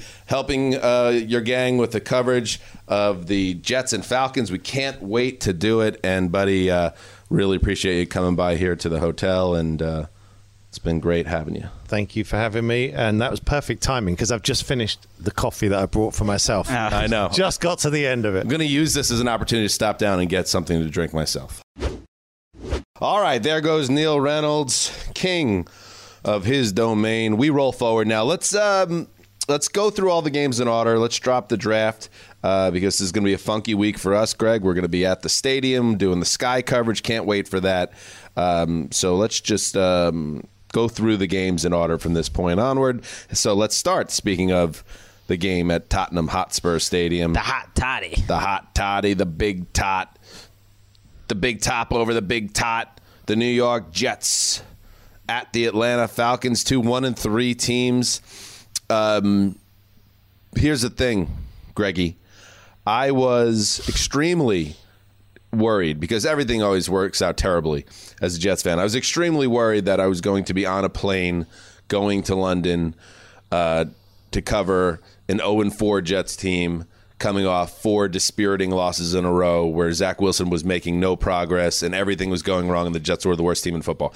They're still not far off from that, okay? There's still a lot of problems. The Jets are a work in progress, very much so. But what we saw, and I'm very interested because we haven't had a chance to talk about this, Gregg, what we saw um, from Wilson in that game against the Titans gives me hope that this season could have some real exciting moments going forward. He might drive me crazy with some mistakes he makes because he made his fair share against Tennessee, but Zach Wilson made the splash plays we were waiting for, and it helped them beat the Titans. Well, especially has a chance this week at the big hot toddy. Hot toddy. The tot. Oh, The tot. coffee's. I mean, kicking he's got to be boomer bust. You just took your first sip. That's it has nothing to do Yeah, with coffee. jolt, baby. it's not the coffee. I, Wait, wait. Before you, should we just say real quick what Dan did when he came back into my hotel room? I had my back on, you know, sitting on the side of the bed, and I was just looking at some, you know, information for uh-huh. NFL stuff, and I hear sort of like rumbling, and I turn behind, and Dan has his coffee and my coffee in his hands, and he's hunched over, like trying to be a gremlin, and he's making it like a Steve Belichick sideline face with the tongue going blah blah blah blah blah, and then Gregg's just behind him slowly walking. I didn't even know any of this. You know, we uh, that was actually a lesson. I, Gre- it's Gregg and I's responsibility uh, on some level to protect you here in London. Yeah. And what I was trying to teach you was you don't leave your hotel room ajar, the door ajar, and it shows you a gremlin can just roll in at any time if you don't protect yourself. You're a woman alone in a hotel room. Yeah. That's a lesson. I knew you guys would be Little right lady. back. I knew you'd be right back. I mean, you never know if Steve Belichick is walking around. There's a lot There of Steve- literally could not be a more scary thing than Steve Belichick rolling into your hotel room.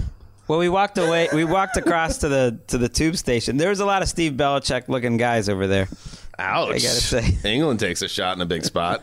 anyway, No wonder you know Hank cleaned up. You know, Zach Wilson um, has a chance to do things against the Falcons, uh, Gregg, who uh, once again uh, could not get out of their own way. They're very lucky lucky to have the, a win themselves. The Giants game, uh, they kind of stole that at the end, got got a lucky break on an Adoree Jackson interception drop, and then they find a way to kick away a game at home to Washington, and it's just like Arthur Smith is going to age like a sitting U.S. president. well, it's year. evened out. They should be a one and three team. The Jets should be a one and three team. That that's what they are. One of these teams going to feel pretty good though, coming back off the last flight, uh, long flight, two and three uh, out of the start of this season. Zach Wilson made a lot of mistakes in that game against the Titans. I wasn't necessarily expecting that. Just that I I chart like near picks or near turnovers, and I had him for more in that game than uh, in the Patriots game. So he put the ball in harm's way quite a bit, but he made three or four throws that were just ridiculous, that were like God mode level throws. And it's like,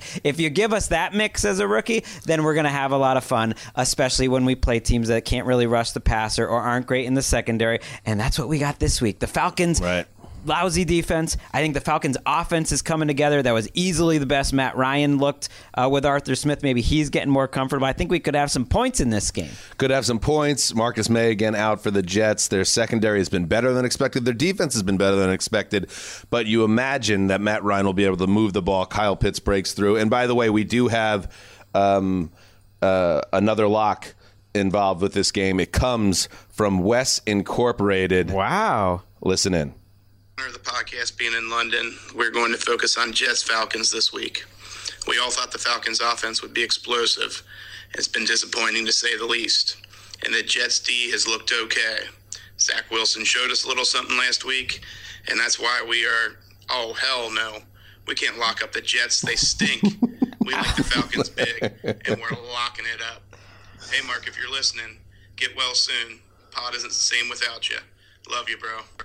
All right, there it is. And yes, yeah, well, so Mark says, I don't understand why. I don't know why I deserve that. That was a little un, untoward. Right. But then I think about it. I locked up against his beloved Cincinnati Bengals. That Mm-hmm. wasn't on purpose either, so I'm not going to take it personal.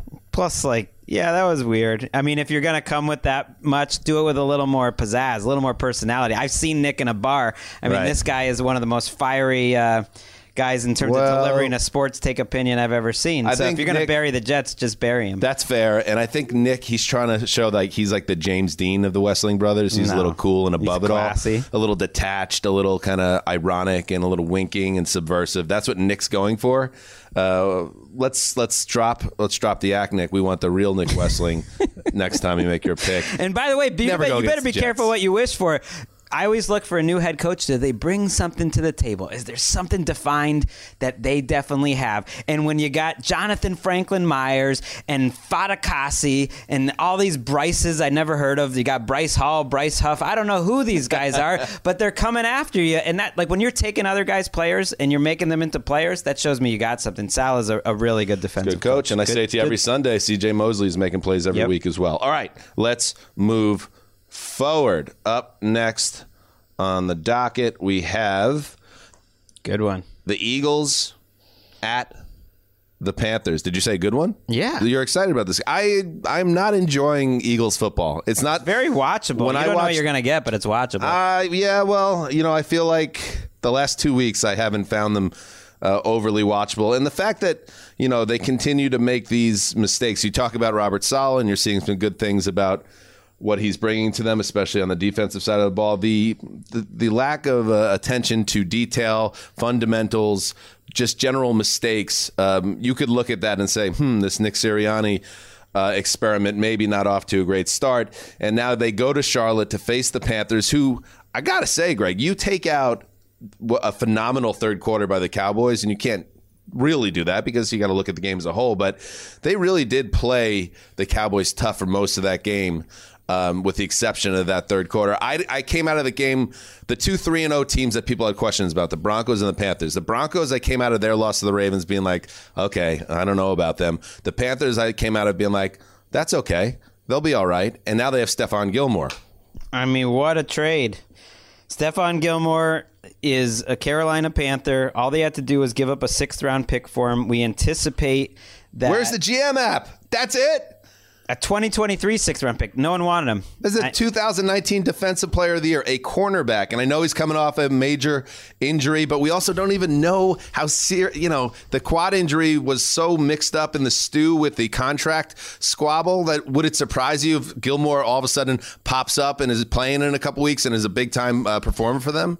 No, he's on the pup list, so he's out at least a week or two more. He wanted more money from the Patriots. There was a standoff. According, I'm, I'm kind of piecing together a bunch of reports, but Albert Breer had, had some of this. Ian had some of it. I think the Patriots surprised him by putting that notice out today, saying that he was going to be released. I think he was hoping to work something out for the with the Patriots. It sounded like the Patriots were kind of just done with this whole standoff. The standoff was, we want to see you on the field before we give you any more money, and his position was, I want more money before I get on the field. And maybe he thought there was more time to negotiate because he was on the pup list. It didn't happen. They got sick of it and they got rid of him. That's a big risk. A torn quad, though, is an injury that's changed careers. It's ended some careers. He's later in his career.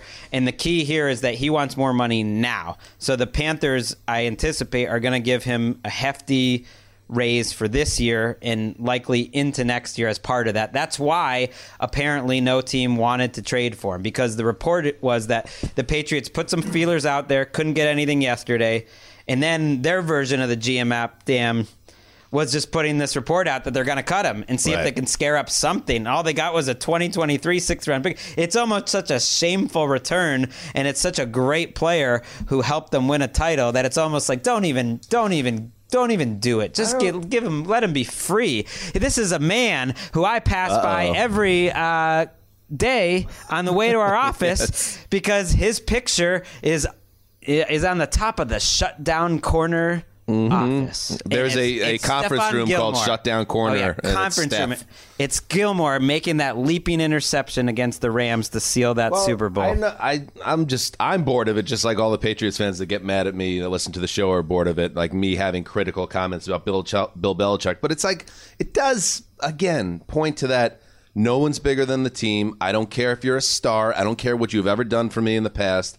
I will get rid of you. I will move on without you if you're not going along with my plan. And it's just I just wonder as you as you spin forward with the Patriots post Brady if you know that will become an issue in terms of being able to recruit uh, top free agents when you see these big time stars uh, leave the building in, in, in acrimonious terms. I, I think that's just you know the way this ended is it's pretty grim. This guy it's was been uglier for it's been much uglier for a lot of other players leaving. Asante Samuel, Richard Seymour.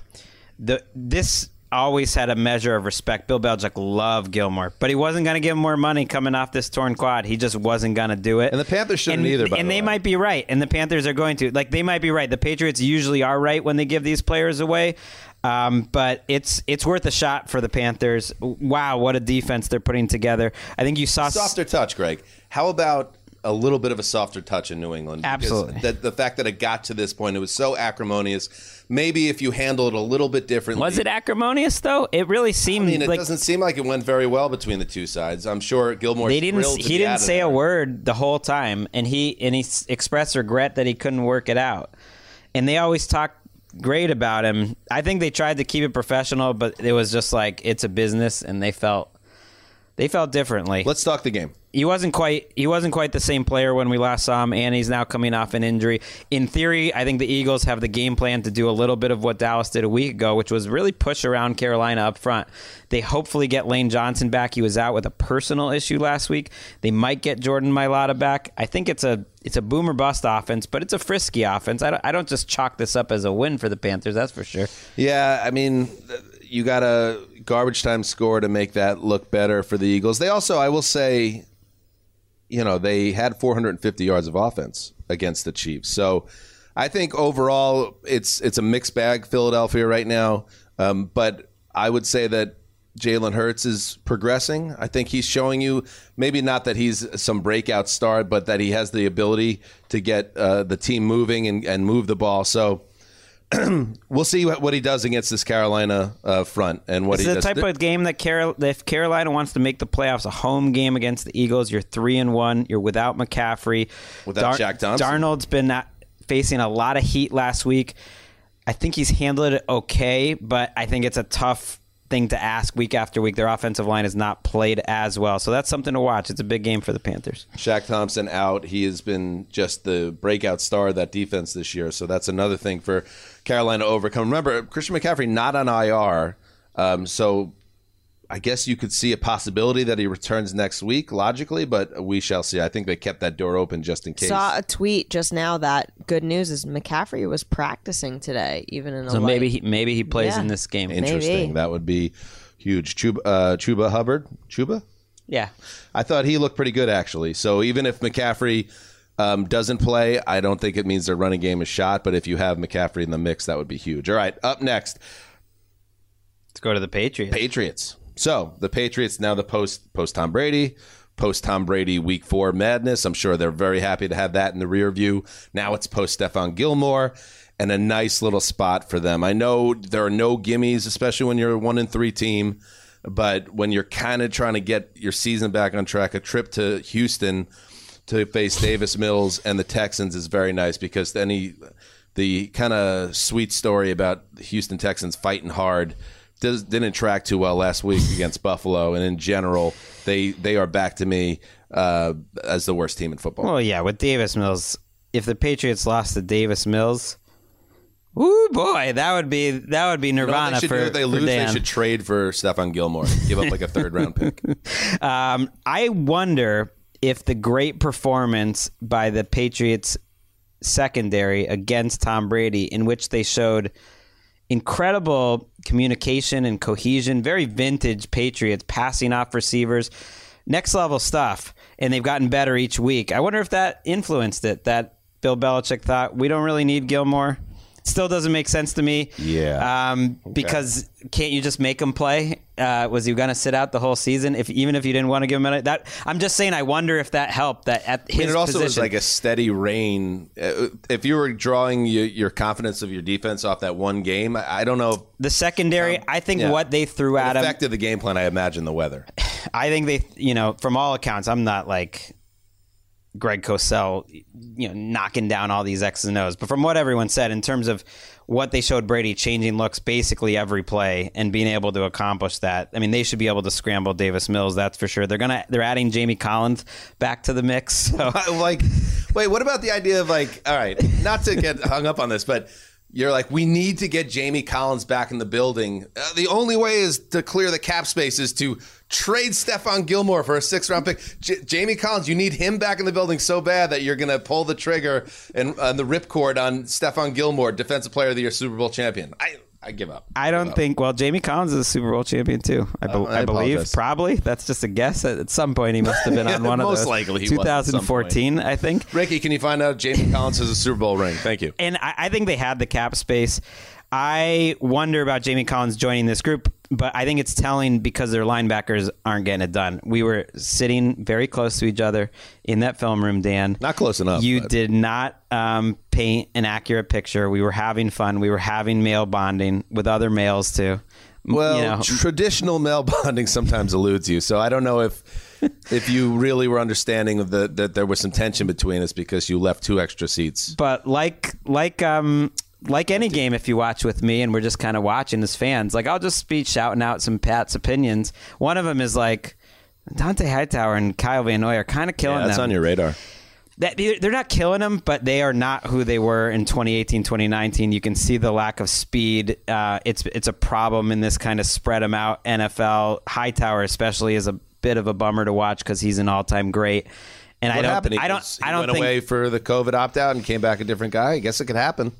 That's the risk you run. He's he's getting up there. I think he might be 32, 33. So that's it's pretty. Ricky, find out how old Dont'a Hightower is. He's also he's also played a lot of games smoke coming out of Ricky's at a ears. brutal position and uh, Sparks. Yeah, Collins is just added to that mix. I think because they need help there. He plays a very similar right. position to Update. Van Hightower is 31 years old. Kyle Van Noy is 30 years old. Okay. And that's getting up there. Remember, my birthday, February 10th, Super Bowl weekend. I'm going to be 30, so I'm slowing down as well. And uh, Jamie Collins was drafted by the Patriots in the second round of 2013's NFL draft and won a Super Bowl with the team a year later. There you go. Yeah. Well, champions never. Flags fly forever. They did Jamie trade Collins. him during their next Super Bowl uh, uh, appearance because he To quit on the team. Cleveland, team. like, halfway This is like twice. Right. This is multiple times he's quit on teams and they Things got didn't rid end of. so well as previous stop. Uh, the Detroit Lions.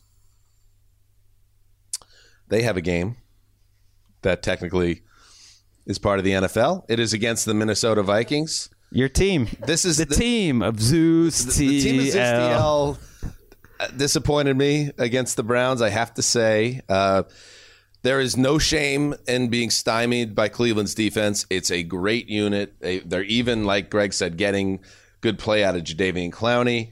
Uh, and you know that needs to be said. You get, they're great in the back end, and you saw that uh, with Kirk Cousins, who you know went right down the field on their first possession, and then the, the Vikings shut out the rest of the game. They lose 14 7, and they really could not get anything going. Um, but thankfully, the Lions are here. uh, to give the Vikings their swagger back. So it, this this is a one and three Vikings team against an zero and four Lions team, but it's still. Even though I understand it's a bad job by the Vikes to come out of the gate slowly for the second straight year like this, I remain confident that they are a good team. They are a playoff bubble team. And what a good playoff bubble team does at home against the Lions is kick ass, and that's what's going to happen here. Here's what you need. All you need to know about the Lions. They are the second biggest underdog in any game this week, and they are playing against a one and three Right. team who scored seven points last week. Well, the desert knows that the Vikings are a typical one and three team, but I see your point. Right. Uh, Detroit's had a lot of bad luck. I feel like there's six, seven, eight teams who have now lost six to eight starters. So many Brutal. injuries. And the Lions happen to be one of them. So they already were in a really tough spot. They are the worst defense in the league. They're competitive offensively, but the worst defense in the league going up against this Vikings team. It almost makes me think they should just sit Dalvin Cook, get him healthier. You don't need Dalvin Cook for a week. I know the NFL doesn't work like that normally, uh, but it should. Like, look at the long game. Win a game with Alexander Mattison because Cook There's being not of 100%. thousands of fantasy owners cursing you off right now as they listen to our show. but you don't want him a bunch of 10 for 50s and then he leaves with an injury. He's I- hobbled on that ankle. It's an issue. I'm impressed by Everson Griffen the way he's come back. Uh, him and Hunter are a great one-two tandem. Their defense should not be uh, overlooked. They played well last week. I think they'll they will roll. We we're, we're not allowed to lock this game, or else obviously Yeah, yeah. I mean, linebacker Romeo Okwara, he was their most important player on defense. Sewell got hurt too and is missing practice. So, but but to blow to blow your Achilles tendon is such a devastating injury, and that's the same injury Jeff Okudah had in Week One. Uh, uh, they their offensive line, I think their center just went on IR as well. So when you have a team that is talent deficient and then attrition comes in, that disparity in talent just really is magnified. It's compounded, and I, I feel for you, Detroit fans. But the good news is you're gonna have a big time pick in April. That's all I could say. Let's um, let's move on. Jared Goff, by the way, Nyeh. I like Jared Goff in Detroit. There's something very uh, comforting. isn't he- he's, he's the exact same player, ex- the exact same performance. I do little grades when I'm doing the thing. Yeah. He's every throw is the same, every game's the same. You know what you're gonna get. From doesn't Jared he? Mo- especially now that he's in a Lions uniform, just the way he moves. He's such a traditional pocket passer. It just seems like he's from a different era a little bit. He's the only player under 30 that moves like that. that right. Plays. He's a Stone Age pony, as Marc Sessler would say, um, but he's doing it at 27 or 28. Um, it just seems like uh, that is not a guy, unless you have skills uh, that really transcend the fact that you're a, a pure pocket passer. In this day and age, it's going to be an issue for him. But uh, let's pause quickly for a break. Up next, here we go. Hang on. I am a little bit uh, frazzled here on the road in the hotel in London. Ooh, the sun is going down here. London, we're going to go out and get some dinner. It's dark out now. It's nice. It's a good reason for Ricky to keep the doors locked. Oh yeah. Um, let's uh, move on. Handsome Hank uh, is texting us about dinner after and saying that his uh, brother-in-law has a lovely pub not too far from here. That's where we're going to go. That's awesome. All right. Broncos at Steelers. Denver serve some humble pie uh, by the Ravens uh, in week four at home. The Boo Birds were out uh, by the second half when Drew Lock was just a mess trying to get anything going. Um, they could. I mean, they were checking down on third and fourteen. Gregg, they it was just like we. It was a give out, a give up game at a certain point because they just could not find a way to move the ball It was a tough spot and the toughest of all spots. Teddy didn't look r- any better to be on, to be fair in the Right. first half. So anyway, so now Denver has that situation. Teddy, we have to see what his availability is here, but they're going to Pittsburgh to face the Steelers. TJ Watt filled up the box score again as he always did last week uh, in the loss to Green Bay, but he wasn't he wasn't quite vintage TJ Watt. You wonder if another week uh, makes him that much more dangerous. You imagine it would, unless he suffered a setback of some kind. But this is a tough one for you, Gregg. Your Broncos, another one of your favorite teams. Uh, to you don't want to lose that momentum of the three and zero start, but if you lay another egg here, you kind of have. Yeah, availability, I think, will tell the story in terms of just where I'm leaning for this game. They had the two starting guards who missed last week. If they could get them back, certainly Teddy, I think, is a big upgrade from Drew Lock. Against that Steelers defense, it's going to be hard to score points. But that's true for Pittsburgh. Pittsburgh's offense has not scored more than 17 points this year. I know they scored more. The team scored more in Week One, but they got a what was it? A I think they're the only team in the league that right? can A, that. a return or a defensive touchdown. I forget which it was. And you- you're playing Denver, who I know is missing some players, but Denver's defense is awesome. I you know the the like statement or like okay, let's see how good the Broncos actually are last week against Baltimore. Well, their defense showed up. You know, I, I know the Ravens controlled that game, but they had to earn those touchdowns and they didn't score in the second half. Like it's a good defense, and there's no reason for me to think that Pittsburgh gets over 17 in this game. So whatever the under Well, is here, I'm sure it's a low number, but I don't know. I don't know how either team gets over 17, especially if uh, Teddy's out. This is yeah. I you couldn't set the under the under low enough for me in this game. I it's 40, so that's yeah. that's this this this has this has twenty to ten written all over it for me. Um, I don't think the Broncos are going to put up a lot of points, and the Steelers are going to struggle to put up points because they have just such major issues on their offense. The offensive line, obviously. Now, Big Ben, the latest report now is that he's got hip issues. I mean, it's like he's aging at a at a, at a rate now that is almost like we need to track this at the CDC. We need to get some scientists involved because he's aging seven years every week. It's I- like- so it's- now he's fifty nine. It's like the Benjamin Button movie, except he's he's actually just aging, but it's sped up very quick. I called him Big Brees last year. That one's aged well, just in terms of like the type of game he has But to he's play. making the late arm. period Brees look like you know. Well, here's the difference. He's not accurate like late period Brees, and while Roethlisberger is great overall in terms of knowing the game and doing things before the snap, you know, as he got older, he got much better at that. He's still not Brees. He's not Brady. He's not like Dak, where he's just gonna like outthink you. I started thinking that last week that this decline, which I was denying a little bit is hard to deny when he's just not hitting open receivers too. Like what else do you have left if you're not hitting open receivers? He's kind of fallen away from throws. He he's known for he's known for kind of stepping in and at least taking those hits. He's not doing that anymore. That's why I still think you got to give Denver and kind of what they've done a little credit here. They started as a favorite in this game, Dan. Uh, but the the, pu- the public is not buying, Buying it, that, and no. it flipped over to Pittsburgh being the favorite. I mean, if- I don't know. If you watch that, Broncos Basically, it's a coin toss. It's a one. If any game, if Drew Lock is starting any game, Yeah, but they were playing like the hardest defense. I guess they're about to again, but a very hard defense to prepare for. What they were throwing at Denver last week to me was very much a coach winning. Okay.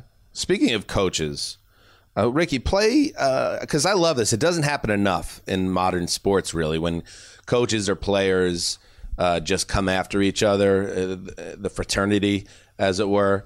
Uh, play Vic Fangio coming after John Harbaugh for calling one last play to, to keep that streak of 100 yard rushing games alive. Uh, did you have a problem with the last play that Baltimore ran? And Yeah, I thought it was kind of bullshit, but I expected it from them Why did you expect it from them? because I just know how they operate. You know, they that's just their uh, you know mode of operation. There, player safety is secondary. Okay. I thought, first of all, they um, Fangio was on Harbaugh's staff once about a time. So when he says that's the way they do things over there, they don't worry about player safety. That is like a major shot across the bow of Harbaugh. And uh, I kind of see where they're coming from. Some people are in their feelings about this um, more than others. You, I could see it from both sides, but overall, I just kind of like the spiciness of it because Yes. there was some real bitterness involved. I like that. Just coaches talking trash on each Oh, other. the pettiness was so great. he was so mad he threw down his he- headset in the moment i don't get it because they were just trying to score a touchdown like a play before so were, you- were you Well, trying to be well? Harbaugh literally buried him in Right. his presser. Harbaugh's next, and they're talking like, "Oh, what do you make about this?" You know, Fangio's mad and whatever, and he, and and then Harbaugh goes, "Well, I didn't realize that there was a 16 point touchdown. Like, didn't realize." So he totally buried. And he him. then made the good point. Well, by the way, yeah, you're losing by all these points, and you're throwing uh, the end into the end zone. That set up the interception that allowed the Ravens to do it. So you could see it from both sides. He's sides. a cranky old man, though, Fangio. Right, he's old But he might. I didn't realize that that he was on the staff. You might be onto some, not just the player safety thing. It's more that they're into showy records. They're into stuff like that. Like the Lamar rushing record, different things, becoming the number one rushing team of all time, Preseason the preseason wins. wins. Right. They absolutely are all about that, and so and that's that's, kind of like a look at me thing. But yeah, that's okay. That's but okay, Fangio doesn't the like fact it. that you go after specifically saying he doesn't look to protect players. Like that's that's coach like that's some coach Mm. war stuff, and uh, it does remind me, and it, one of my favorite behind the scenes memories ever, which I think I've shared on the show, and I won't name the coaches, is that I ended up in this little circle. Everyone was boozed up, including myself, in Indy during the combine. And in the circle of coaches, one head coach of a prominent team, they're all prominent for the most part, uh, looks across the room to another head coach um, with his little circle of buddies. And he goes, he keeps looking over here. Man, what's he looking at? Keeps looking over here, and he was like so mad. Like it's really, it's like high school. Like mm. these coaches, there's a lot of machismo involved, and it's these are all jocks. Obviously, that was good acting. You took me you. there. I took you there, That was like. but I just I love that. Shit. And then you got the other. You got You know who doesn't care about this though? Is Ravens players. If anything, they love it. Like they, no one, like no one has their coaches back more than Ravens players. Like whether they're on the team or after the team, everyone always loves John Harbaugh. Ultimately, that's that's kind of the route you got to go with if your players love you. Okay, let's uh, move on. The Miami Dolphins travel to Tampa to get the Bucks. You know, handsome Hank, who was here earlier, big Dolphins fan, and uh, I remember saying after that Raiders near miss, they took the Raiders to overtime and lost in Vegas in Week Three. It's like you gotta you gotta make sure you win that Colts game in Week Four at home, uh, because if you don't do that, you go to Tampa, and all of a sudden you there's a possibility you're staring down uh, a one and four start, and that's that's where we're headed now because the the Dolphins to me, Greg, and this is a team we we've spoken highly of Brian Flores, and I'm not putting this on Flores necessarily. I'm putting this on the organization. Just like it's not too early to uh, say, my God, they whiffed on Justin Herbert and they went with Tua. It's more like from a big picture, they had their chance to completely reboot the organization. They went with the total teardown and going all in with draft picks. And where is that right now in 2021? Because when I look at a team that in in the summer we're talking, this is a team rising the AFC through four weeks, and it's just four weeks. They look mediocre in almost every way. Sub mediocre. I mean, it looks stinky. It looks uh, like they don't have uh, anything to hold on to. You know, they're a good coverage team. I think in this matchup, coming at this time is is fascinating because if there's a coach that could try to replicate a similar game plan to what the Patriots did last week, it is Brian Flores and the, these Dolphins. If they do one thing well, I think it's mix up coverages and be pretty coordinated back there and have a lot of talent, especially at cornerback. So I, I could actually see them slowing down the Bucks offense. I'm concerned about the Bucks. You know, it's like every week we give like the Bucks opponent credit for playing well Right. at some point I think you got to look at what's happening with the Bucks, not just that they've lost so much defensive personnel, but that the offense hasn't been quite as explosive the last two weeks. Uh, I, I see them. I see this game potentially getting a little gnarly if if they can figure out a way to move the ball on offense for Miami, which is a big if. But the Bucks are the biggest favorites of the week. I mentioned earlier how the Lions were close. yeah. The Bucks are the biggest favorite. I don't know about that. I I kind of do give Miami's defense a little bit of credit that they might they might cause some problems. The Bucks are worrying me right now. I don't see them as like one of the five best teams in the league right now. Yeah. Just the way they're playing right now. I, I mean, I have them at two in the power rankings. I, I my kind of style when it comes to trying to figure out the landscape of the league is I always give a little more um, space and a little more juice to the defending champ uh, because these title defenses are tough and you they're grinding it out. And at the end of the day, they're three and one still. So it's not like they're they're in deep trouble. That New England game was that was a naughty game. That was a tough one. You got to go on the road with all the fanfare and all the distractions, and then you're playing in the rain. You find a way to get that done. You get some luck, obviously, with the missed field goal. Um, but the thing that I think helps them here is their back end is on defense is all sorts of beat up right now. They're missing a bunch of guys. I don't know what Antoine Winfield Jr.'s situation is, um, but they lost Carlton last week, and they have they can be taken advantage of. I just don't think the Dolphins are the team that can do it. and I don't think they tough watch last. they week. can't protect the quarterback. Uh, Brissett, I don't know what's under the Gabbert zone because with because Brissett right now this year is averaging 4.9 yards per. Yeah, it's it's the it's the Jake Brisket zone right now.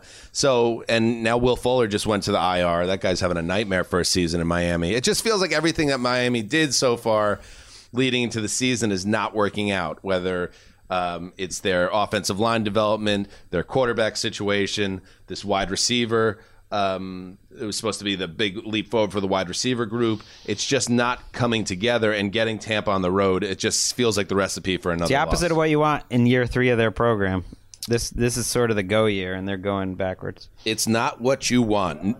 The New Orleans Saints, the New Orleans Saints broke Greg's heart Sunday. There's nothing. There's two things that Greg loves more than pretty much anything else. Uh, it's the Saints winning, especially in, if when it's down there in New Orleans and everybody's partying and they just opened up the building for the first time in 638 days to a full house. Uh, So the idea of the victory there, Greg loves it. And the other thing Greg loves, the Giants losing, the Big Blue. The, the team that's been his old nightmares. narratives. Old narratives. 2009. They don't die. They live on. So the the uh, the idea, Greg, that the Giants would beat the Saints in that spot that hurts, and it hurts the Saints who are two and two, had a chance to really build some momentum. Now they got to go to Washington. Uh, this is a tough one for me, Greg, because the the football team continues to struggle defensively, but Taylor Heinicke at home, I, I you know he's making some things happen this year, and the Saints offense, I don't trust it yet. This I think this is a close game. I think the Saints defense is going to be for real, but they need to get more of a pass rush. Cam Jordan just not the same guy that he used to be. They haven't had Marcus Davenport on the field. He, you know, he won't be this week. Onyemata is still suspended. They have a lot of players. If you look at their roster, that should be coming back. That are really good players, like six starters, but they're not back yet. Uh, and I, I still think they'll be good in the back end, but they need to kind of take the training wheels off Jameis. I, they just got to they got to start trusting him a little more because he played his best game as a Saint last week. It was better than Week One. Like he was dealing, and yet they were just run, run, pass or run, run, Taysom, or and just trying to wait and squeeze that defense um, and, and count on the defense to win the game. I just don't think you can do that in, in 2021. I'm not a believer in this Washington team, though. Yeah, at some point they've shown us what they are, and what they are is a bad defense.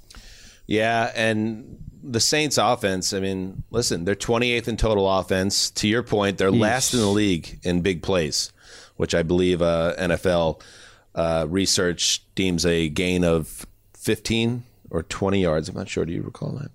20. 20 yards. So they are not a chunk team. We know that. But this is the thing. I'm not saying 21 points is enough to win games uh, in our league. Uh, but when you're up 21-10 in the fourth quarter and you're building, you need that defense to take it home. And Of if you're going to if you're going to and this is what we were talking about going into that game last week, if your new thing is we're built on our defense and making Kamara a centerpiece and running the ball more and not making it a quarterback centric offense. Well, you you need your defense to close a game out. Hmm. So this will be a this will be a test for them to bounce back from what was a, obviously a very disappointing. I, I think. Washington's the worst two and two team in the league. I think the Saints are a good two and two team. What about the Bears? Yeah, I'd put Washington even below them. interesting. I see miscommunication in the back end of Washington every week. You know, they're a team that's supposed to be like built on defense. Like, show up. Like they're just they're just not there. I love the the matchup of Sean Payton versus Jack Del Rio. That's a mismatch. Sean Payton spent the whole week buying his team yo-yos. Well, I can't, come on, you're a grown man here. He's like buying. he bought his team 80 yo-yos. That's like the most baby boomer move ever. by It's the way, it's a Bill Parcells move. He used to like put cheese up and say like don't take the cheese, and he bought everyone yo-yos, and he's like don't be a yo-yo team. no. you have to find eighty yo-yos. No, no, no, no, no. It's like no, you don't no. be a yo-yo coach. Like he was in his own head last week. The crowd wasn't even that into it. Quiet, like sneaky, because they were just like, "What is this Saints team?" But I think it ultimately it is a tough team, and I think this is a big why. message. And I that's knew it. why I'm locking There it it up. is, Greggy. Oh yeah. There it is, Greggy. Greggy got a W last week in the lock game, and now he sees doubling down on the Saints. He still believes. I like it. All right. Taylor Heinicke, fun to watch. Taylor Heinicke is living a charmed life, though. He is fun to watch, but just catch. You know, the defense is. He just gives other teams a chance every week. You gotta you gotta take advantage when he does. I, I just love that that comeback. Uh, the just I don't know. There is there is a frantic energy, um, Fitz magic style that I enjoy uh, with Heinicke. Uh, Getting it done. And that presser of him, like getting emotional about staying with his sister and brother in law, was like so great and cute, and it really made my heart happy. oh, good. I missed that. I'll have to. Uh, I'll, I'll to send find it to that. you. Why don't you send it to me privately and we'll discuss it? Okay. Great. Moving on, the Chicago Bears at Las Vegas Raiders. All right, so the big news out of Chicago um, on Wednesday is that Justin Fields is the guy going forward. Coach Matt Nagy announced that Fields will start for the Bears moving forward. Uh, you know, this obviously is the right call. They've they've kind of struggled with the situation, but I, I guess what you could say, Greg, is that Fields showed you enough, and they made progress, scoring touchdowns on those first two drives, that you could say, all right, we we're not going to get this guy killed. We got our pass protection under control. He needs to be the guy, and let's groom him, and and we'll see if it works. Because guess what, David Montgomery, who was the engine behind their offense last week, is now out for multiple weeks with a knee injury. So that's a tough situation against the Raiders uh, front seven that can go get after it. Yeah, it's going to be a much bigger challenge this week, but there was no way you could sit Fields after that performance. I, I know they didn't ask him to do too much, but he also made some high level throws. Like, he made three or four throws in that game that were like, whoa. The, seeing the deep accuracy, that's what his calling card is. I don't think he's like a Zach Wilson or a Lawrence, where as a thrower, he'll be up and down his problem, I think, is just going to be holding the ball too long and like trying to make a play, and maybe that's not going to work. But if you can set up some schemed up plays down the field, like he can hit it, and uh, you got to give him more of a chance. I don't think the Raiders' defense is bad this year, but they're not great either. They're getting banged up in the secondary. Like this, you should be able to make some hay. And uh, you know, Bill Lazor, he's back. He's back. It's good to have him in our life. That's good. The laser's back, calling plays for the Bears. Matt Nagy doesn't want to talk about it. He told the media, "I'm not talking about this anymore." All right, bro, that's fine. Laser's calling the plays though. Um, like I thought about covering, uh, locking up this game for the Raiders, but then I, you know, looking at that team, the problems they have, I feel like no game is going to be easy for them if you really look at it. Like I feel like every game is going to come down to the wire. Their offensive line has you problems. They, sweat. they don't really have a running game. I think they'll end up winning a lot of games, and that they'll win this game. But I don't want to be sweating it. I don't want to. um, I, Ricky played Joey Bosa destroying Derek Carr uh, on Monday night. Uh, we knew once we hit him a few times, he really gets shook, and, and you saw on, on CC's sack, he was pretty much curling into a ball before we even got back there. So, um, great dude, great player. He's been having a great year, but we know once you get pressure on him, he kind of shuts down, and he's not as effective with the with the crowded pocket. So uh, that was that was the key to it. Again, back to the fraternity thing. I was talking to Trotter, Jimmy Trotter, our colleague at NFL Media, uh, on the day before we left for London, and he was all hot. He was hot and bothered about it, and he was calling that this is the. The, to see a uh, a player, the fraternity of the players, come after a man's uh, and call him essentially soft is something you don't typically see, and it, I think it does get to it's not necessarily even a Bosa thing, but uh, people are never t- overly convinced by Derek Carr. Uh, so the fact that he had a stumble in a game where he was pressured on 43% of his dro- dropbacks and and wasn't uh, able to move the Raiders with regularity, a lot of people were like, "Yep, told you so. He's actually not good." There's always that element with Derek Carr, and Joey Bosa just threw fuel on that fire. Well, that he was saying what the players think. Now, I mean, I want to know what the players think. Right. And this was Carr's reputation. I think that he earned in previous years. I don't think he's playing like that now, but there were a couple drives early in that game where I knew what Bosa was talking about. If you watch the game, you did, where he did sort of give up crumple on the play a little early watch- and the pressure was coming but then he b- rebounded and played Right, great but- in the and second Greg, half and he's played great all year Just to that point, like Go watch peak Peyton Manning and see what happens when a, a, a pass protection breaks down He threw the and there's ball. nowhere to go. He either throws it away or he was famous for doing that duck and slide. I'll take the sack. I live for another down. I don't think that's a sign of weakness. I think it's a sign of a quarterback that sometimes you just say, that's it. This play's dead and I'm going to take the L rather than get crushed and mix, miss six weeks with a separated shoulder. I, you know, I, That's fair. I do love just the laconic delivery of Joey Bosa as he destroys you because he was even tougher on the officials when talking about the officials, just like Yeah, that they, outspoken. they should not basically have the right to live, but he just does it in this like. Oh, you know, this official, I don't know what they're even doing out there. Like, they shouldn't even have a job. And I don't know, there's just like something funny about Yeah, the way I- that Joey Bosa does it. And I That totally. was the clip. That wasn't Greg. I, I just totally, exactly. yeah, yeah, that was great. I totally don't think we should take the fraternity of the players stuff so, so seriously. that's because you never played the game. they played football, but hey, you, You know, played the game, bro. it's BS though played because you know who talked more trash than anyone all the time? Every player in the 60s, 70s, and 80s, like before there was mass media, they talked mad because they knew it was a game, and that's what you do is you talk about other players that you think are wimps, whether you're right or wrong. Like That's like I want you. more of that. That's like being you know being in the broadcast world and like talking shit about you know another broadcast. Right. team. Right. Like you don't. You Greg's a don't- throwback in a lot of ways. Do that. He's just an old school rugged type dude. do that. that doesn't worry about feelings. Uh, no, I like it just like I like the Fangio thing. But I the only thing that kind of was on my radar is because I do like I think Derek Carr is an underrated guy. I've been saying that for years. Uh, people were getting on the bandwagon the first three weeks after that hot start when he was averaging 400 yards a game. It's just so funny how people are quick to either jump off the bandwagon or you see another player kind of poke the bear by saying, "Yeah, this guy's actually not for real." There's something about Carr that bothers people.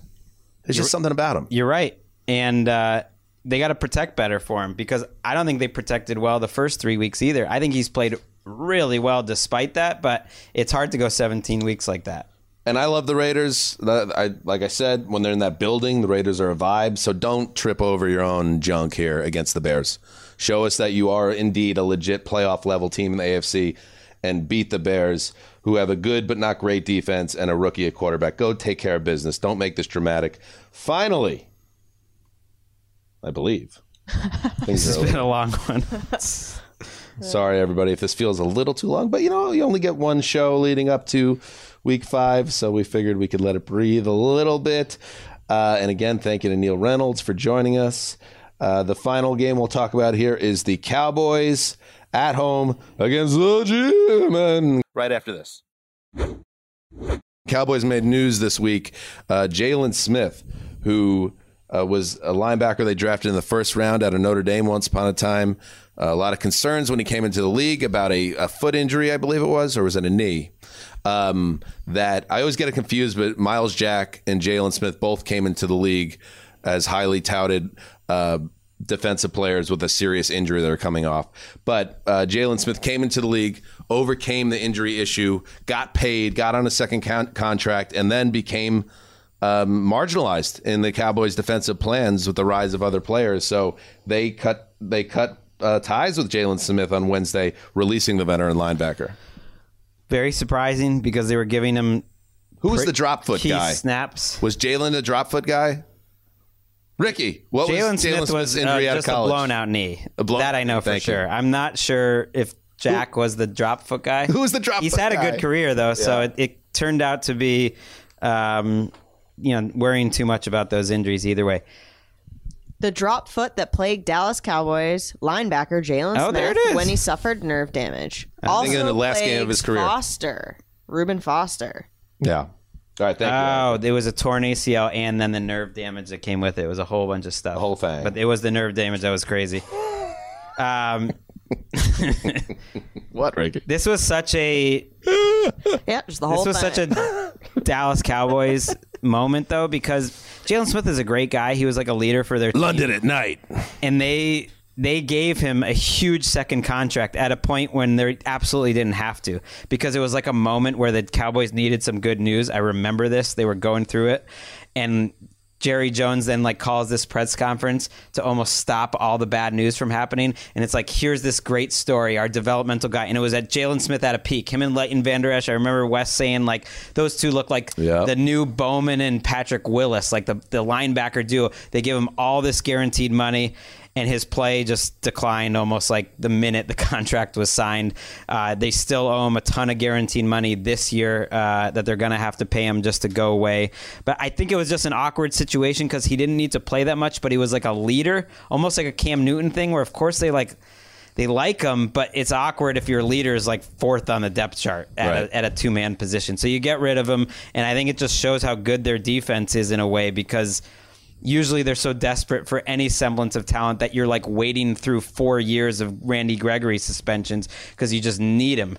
But right now they don't need it. They got a lot of defensive players. I'm I'm I'm amazed by this Cowboys defense. They yeah they hit on Micah Parsons obviously, and they've hit on Trevon Diggs. So that's back to back years. and they hit on uh, Odighizuwa is a is a player, and he was a third And how pick. long have we been waiting for this um, for the Cowboys, who have always done well building an offense, but now to have the big name, uh, young talent on defense, that's what makes them tenth in DVOA so, yeah. far this year. I don't know if they'll stay there, but they don't need. Nobody to. had them at this level. I mean, the diehard Cowboys fans, I'm sure, did, but I think everyone else was in a wait and see uh, mode with the Cowboys because they always kind of look good on paper, and then the season starts, and it's like not exactly the way things play out. Uh, but you know, this is going to be a, a interesting game because the the Giants are coming off a really really nice win, a desperately needed win, obviously after the 0 3 start, and what you saw from Daniel Jones.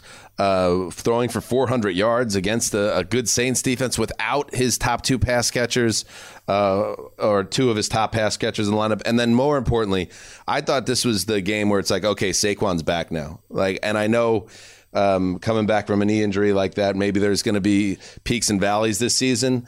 But the fact that they just put it on him, and when they needed a big play in the fourth quarter, Saquon gave it to him, 56 yard touchdown. When they needed to stick it in the end zone and not give the ball back to the Saints in overtime, again, it was Saquon that pounded it in, found a way.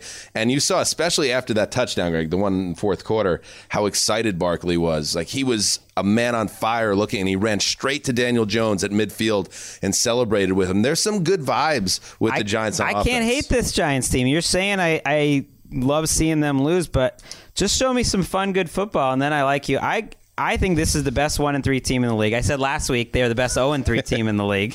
Now they're the best one and three team in the league. This is the best Giants Cowboys game I can think of in a while because usually they're just these boring games. Daniel Jones is playing the best ball of his career. Kadarius Toney is gonna be a guy. That was big.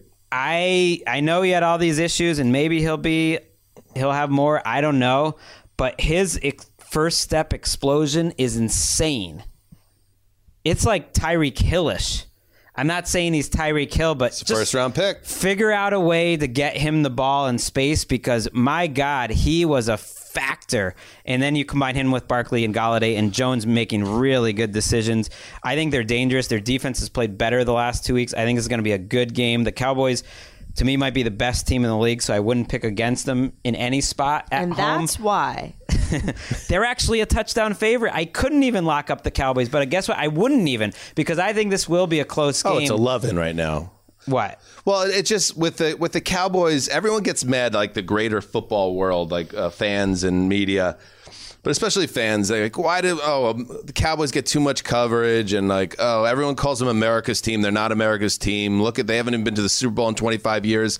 But what happens is whenever the Cowboys get good, everybody goes crazy and people love it, and that's why like I'm I'm not surprised that they're favored this much because But look when at the, the Cowboys are good, are people push team. everything to the center of the table. Ty- Tyron Smith going to the Hall Do of you Fame. need your notes? Playing great. No. Greg's notebook fell down, and I just looked it- in his trick and scratch, and under Bunch of madness. under the New York Giants Dallas game, right under the first thing says "so into this game!" Explanation point.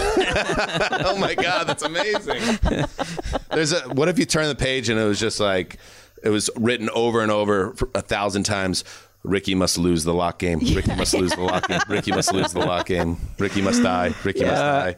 I mean, Hall of Famer Tyron Smith, Hall of Famer Zack Martin. You're going to get La'el Collins back. They're moving people.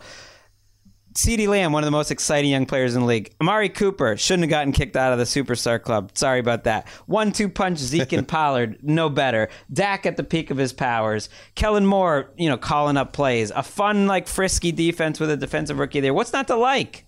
Like, I don't know. There, to me, in an offensive league, I just would be stunned if they don't win 12 games or at least. Doesn't it also feel like, and I know this feels like a different Cowboys team, but couldn't you see them tripping up here? Couldn't you? Isn't I mean, it within the range team, of outcomes even here? good team, like if they go 11 and six, that's going to be five more disappointing Sundays to go. So sure, they, it- they could lose this game, but I think in the long run they will be fine. But in the even longer run of, of this show, I've realized we do have another game. Yes, Tennessee at Jacksonville. The game everyone's talking. The reason why I was like, I was looking at my notes, my little sub notes, which isn't, there's no madness. It's just straightforward things that we should touch on. Urban Meyer uh, was written uh, down. And uh, yes, the Jaguars are 0 and 4. They lost a crusher on Thursday night to Cincinnati. And everybody knows the story. We don't need to go through it exhaustively. But Urban Meyer stays behind in Ohio. The team flies back without him. And then he gets into a. Uh, he has a fun little night, put it that way, at his bar. Uh, is caught on video, which is just madness that you could be so. I don't know if he was drunk or what, but it's just like, dude, how can you not have the awareness uh, to be out in public uh, with a woman dancing up on you? It leads to him having a super, super embarrassing press conference, uh, super, super uh, humiliating situation where the owner's coming out and saying that our head coach, who we just paid a trillion dollars has to regain our trust and respect.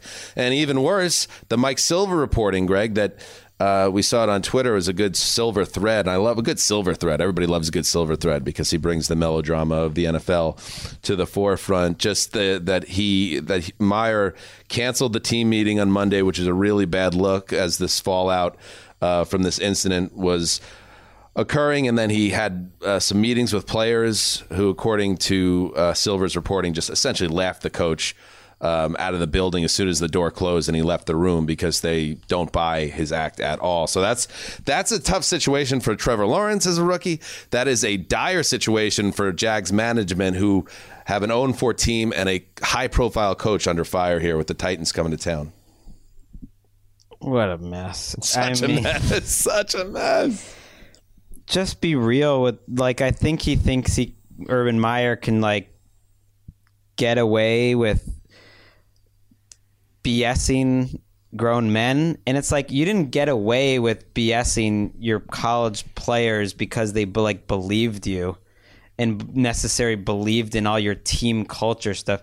You got away with it because like you were their boss and they had no choice and they still on some level they still have no choice and chris long who's played on a lot of teams and played on some championship teams and played on some really bad rams teams said if i'm a jaguar right now i'm my own ceo which is basically like every man for himself. No one respects the head coach. You gotta you gotta protect what you do because you're gonna make your living off of it but like they've lost they've lost any respect not because he had a girl dancing up on him but because of how he handled it after the fact and because of the fact he didn't take the team plane home which is not something i like am I know a lot about, but now I've heard a ton of ex players and a ton of people who covered the league talk about that. That's like unheard of.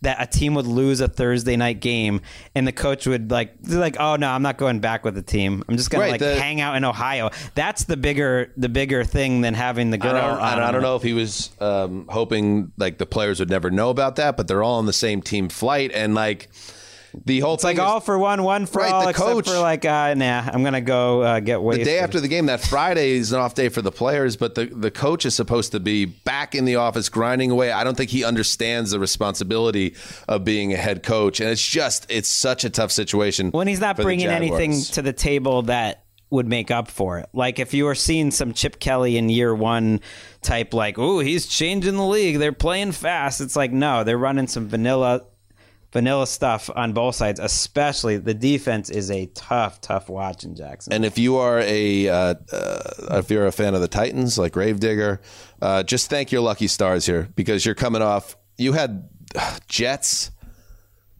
Jacksonville back to back weeks. I mean, you you penciled in back to back W's obviously before the season. You somehow find a way to lose to the Jets in overtime. Uh, show up in this game and and kick some butt and kind of get back on track. We are we know the state of the AFC South. We know this feels like potentially a, a nine win division champion uh, coming into play a nine and eight type season could get you the job done. So you have to take advantage of these soft spots soft spots in the schedule. They didn't do it against the Jets, do it against the Jags. I don't know what the wide receiver health situation is. They didn't have Julio or AJ last week. Um, but They they are not a great. They are a bottom five team in the league, maybe when they don't have those two guys. Yes, they're very one dimensional, and I mean it's a credit to both The offensive line is falling apart. I mean, the Jets took advantage, but they're not the first team. Tannehill's taken more sacks than any quarterback in the league. Right. Tannehill, I think, is still playing well. Uh, Derrick Henry is still Derrick Henry, but right now it feels like a two man crew, and it's just asking too much. But Normally, I'd say this is a winnable game for the Jags if they were going to win one, a home game against the banged up Titans. But the bad juju here, uh, I don't know. And oh, by the way, if the Titans somehow uh, lost in this game, and I can't imagine that they would, especially with everything that's going around around the Jaguars, that team is not going to show up ready to play. You wouldn't think on Sunday. Uh, Titans have home games against the Bills and Chiefs up next, so you better win this game. All right. I mean, come on, Urban, what are we doing, buddy? What are we doing? If if you like are for some reason enjoying this Urban Meyer downfall, perhaps you are a fan of one of the Big Ten teams that he Sure. you know would stomp on and kind of preen about it. Just go back to our off-season episode where I embodied Urban Meyer for an episode. Oh yeah. um, with some foresight of of the, of the big head uh, that You would did. may- maybe uh, Although you, take a- in fairness, on on our most recent show before this controversy, you also said you were starting to come around on Urban Meyer. It so. was. I was starting to say more like I was feeling bad for him, but now I don't feel as bad for him. You Oh, it man. just- he just seems sad, And and it it should- doesn't seem like he should be there. you know, we're hoping to get Marc Sessler back on the other side uh, after London. Uh, if you're tracking gogetmylunch.org, two really fascinating potential uh, sequences going on here. We have um, Marc has a coach will resign midseason. It, it's in play. That is so in play. Absolutely. If this, if the, if I forgot about that. if the Jags are, you know, one in ten or zero and seven, and you know, there's some type of, you know, behind the scenes uh, fallout between the coach and the owner and all that. That's absolutely in play. Uh, also, Marc has a cheerleader uh, will become a top story in the league. But now, in classic Sessler fashion, I went back and looked at this the way Gregg studies uh, Erica's locks. I just remembered one number. It's not that um, hard. No, it's it's weird. It's a weird thing going on. Um, uh, he did say NFL cheerleader. Marc always puts that one extra thing that he can't put in. But if by any stretch that blonde was an NFL cheerleader, we have this makes the Jets Browns lock you know look like nothing. yeah. I, I'm I'm hoping for it. I hope What she was a cheerleader. about? If the blonde at the bar was an NFL cheerleader Oh. at some point, and Urban resigns, and she becomes a big story. Storyline, It's all in play. That's all I'm saying. That's all I'm Wow. saying. All right. Got some great stuff here, you guys. Yeah. What time is it? Time. It's like 2 a.m. Time to go. Time to go. All right. Thank you to everybody for listening. This is a supersized edition of the preview show. Ooh, two hours. We did it. we finally did it. Two hour episode. Do we want to break this into two parts? No, no. All right. Well, you guys can break it into two parts. Take a listen to the first hour, take a break, go grab a pint. Uh, Maybe listen to the first episode of, Spl- of Split Ends that Colleen and I dropped yesterday. That's know, good. Do a little palate cleanser. Yeah. And then come back and finish this. That's nice. Yeah. That's a great idea. Split ends with Colleen Wolf and Erica Tamposi, or maybe Erica Tamposi and Colleen Wolf. we'll see. How does it? How, I- how's it in? Uh, it's how's it in the? Uh, Colleen. Colleen gets Yeah. first billing for sure. But I got first billing on the car service today. you did. So Good work. thanks. All right, so we're happy to be here in London. We're excited. Uh, uh, we have our live show, two live shows on Thursday night. Uh, so if you're in the area, come join us. And then you will see us uh, maybe out and about in London. If you're around here, we'll be checking out some of the local establishments, of course, and some of the quote unquote official team bars uh, for the Falcons and Jets. And then on Sunday, we will be at the Big Tot uh, for Jets Falcons. And check us out on Sky Sports if you're here in the UK and at home. We'll be back then on a plane Monday, and hopefully with Marc Sessler uh, with us as well. So exciting times for us. Thank you for listening and uh, understanding. Uh, you know, the bloat sometimes just part of the process. but we're doing our best. Thank you for everybody for listening. Uh, Dan Hanzus signing off for Ricky Hollywood. Neil, well, that was a good job by you, Gregg. Really straightened things out with Neil once and for all. Felt good. And uh, the old boss. Till Sunday or Thursday night, come join us. Heed the call.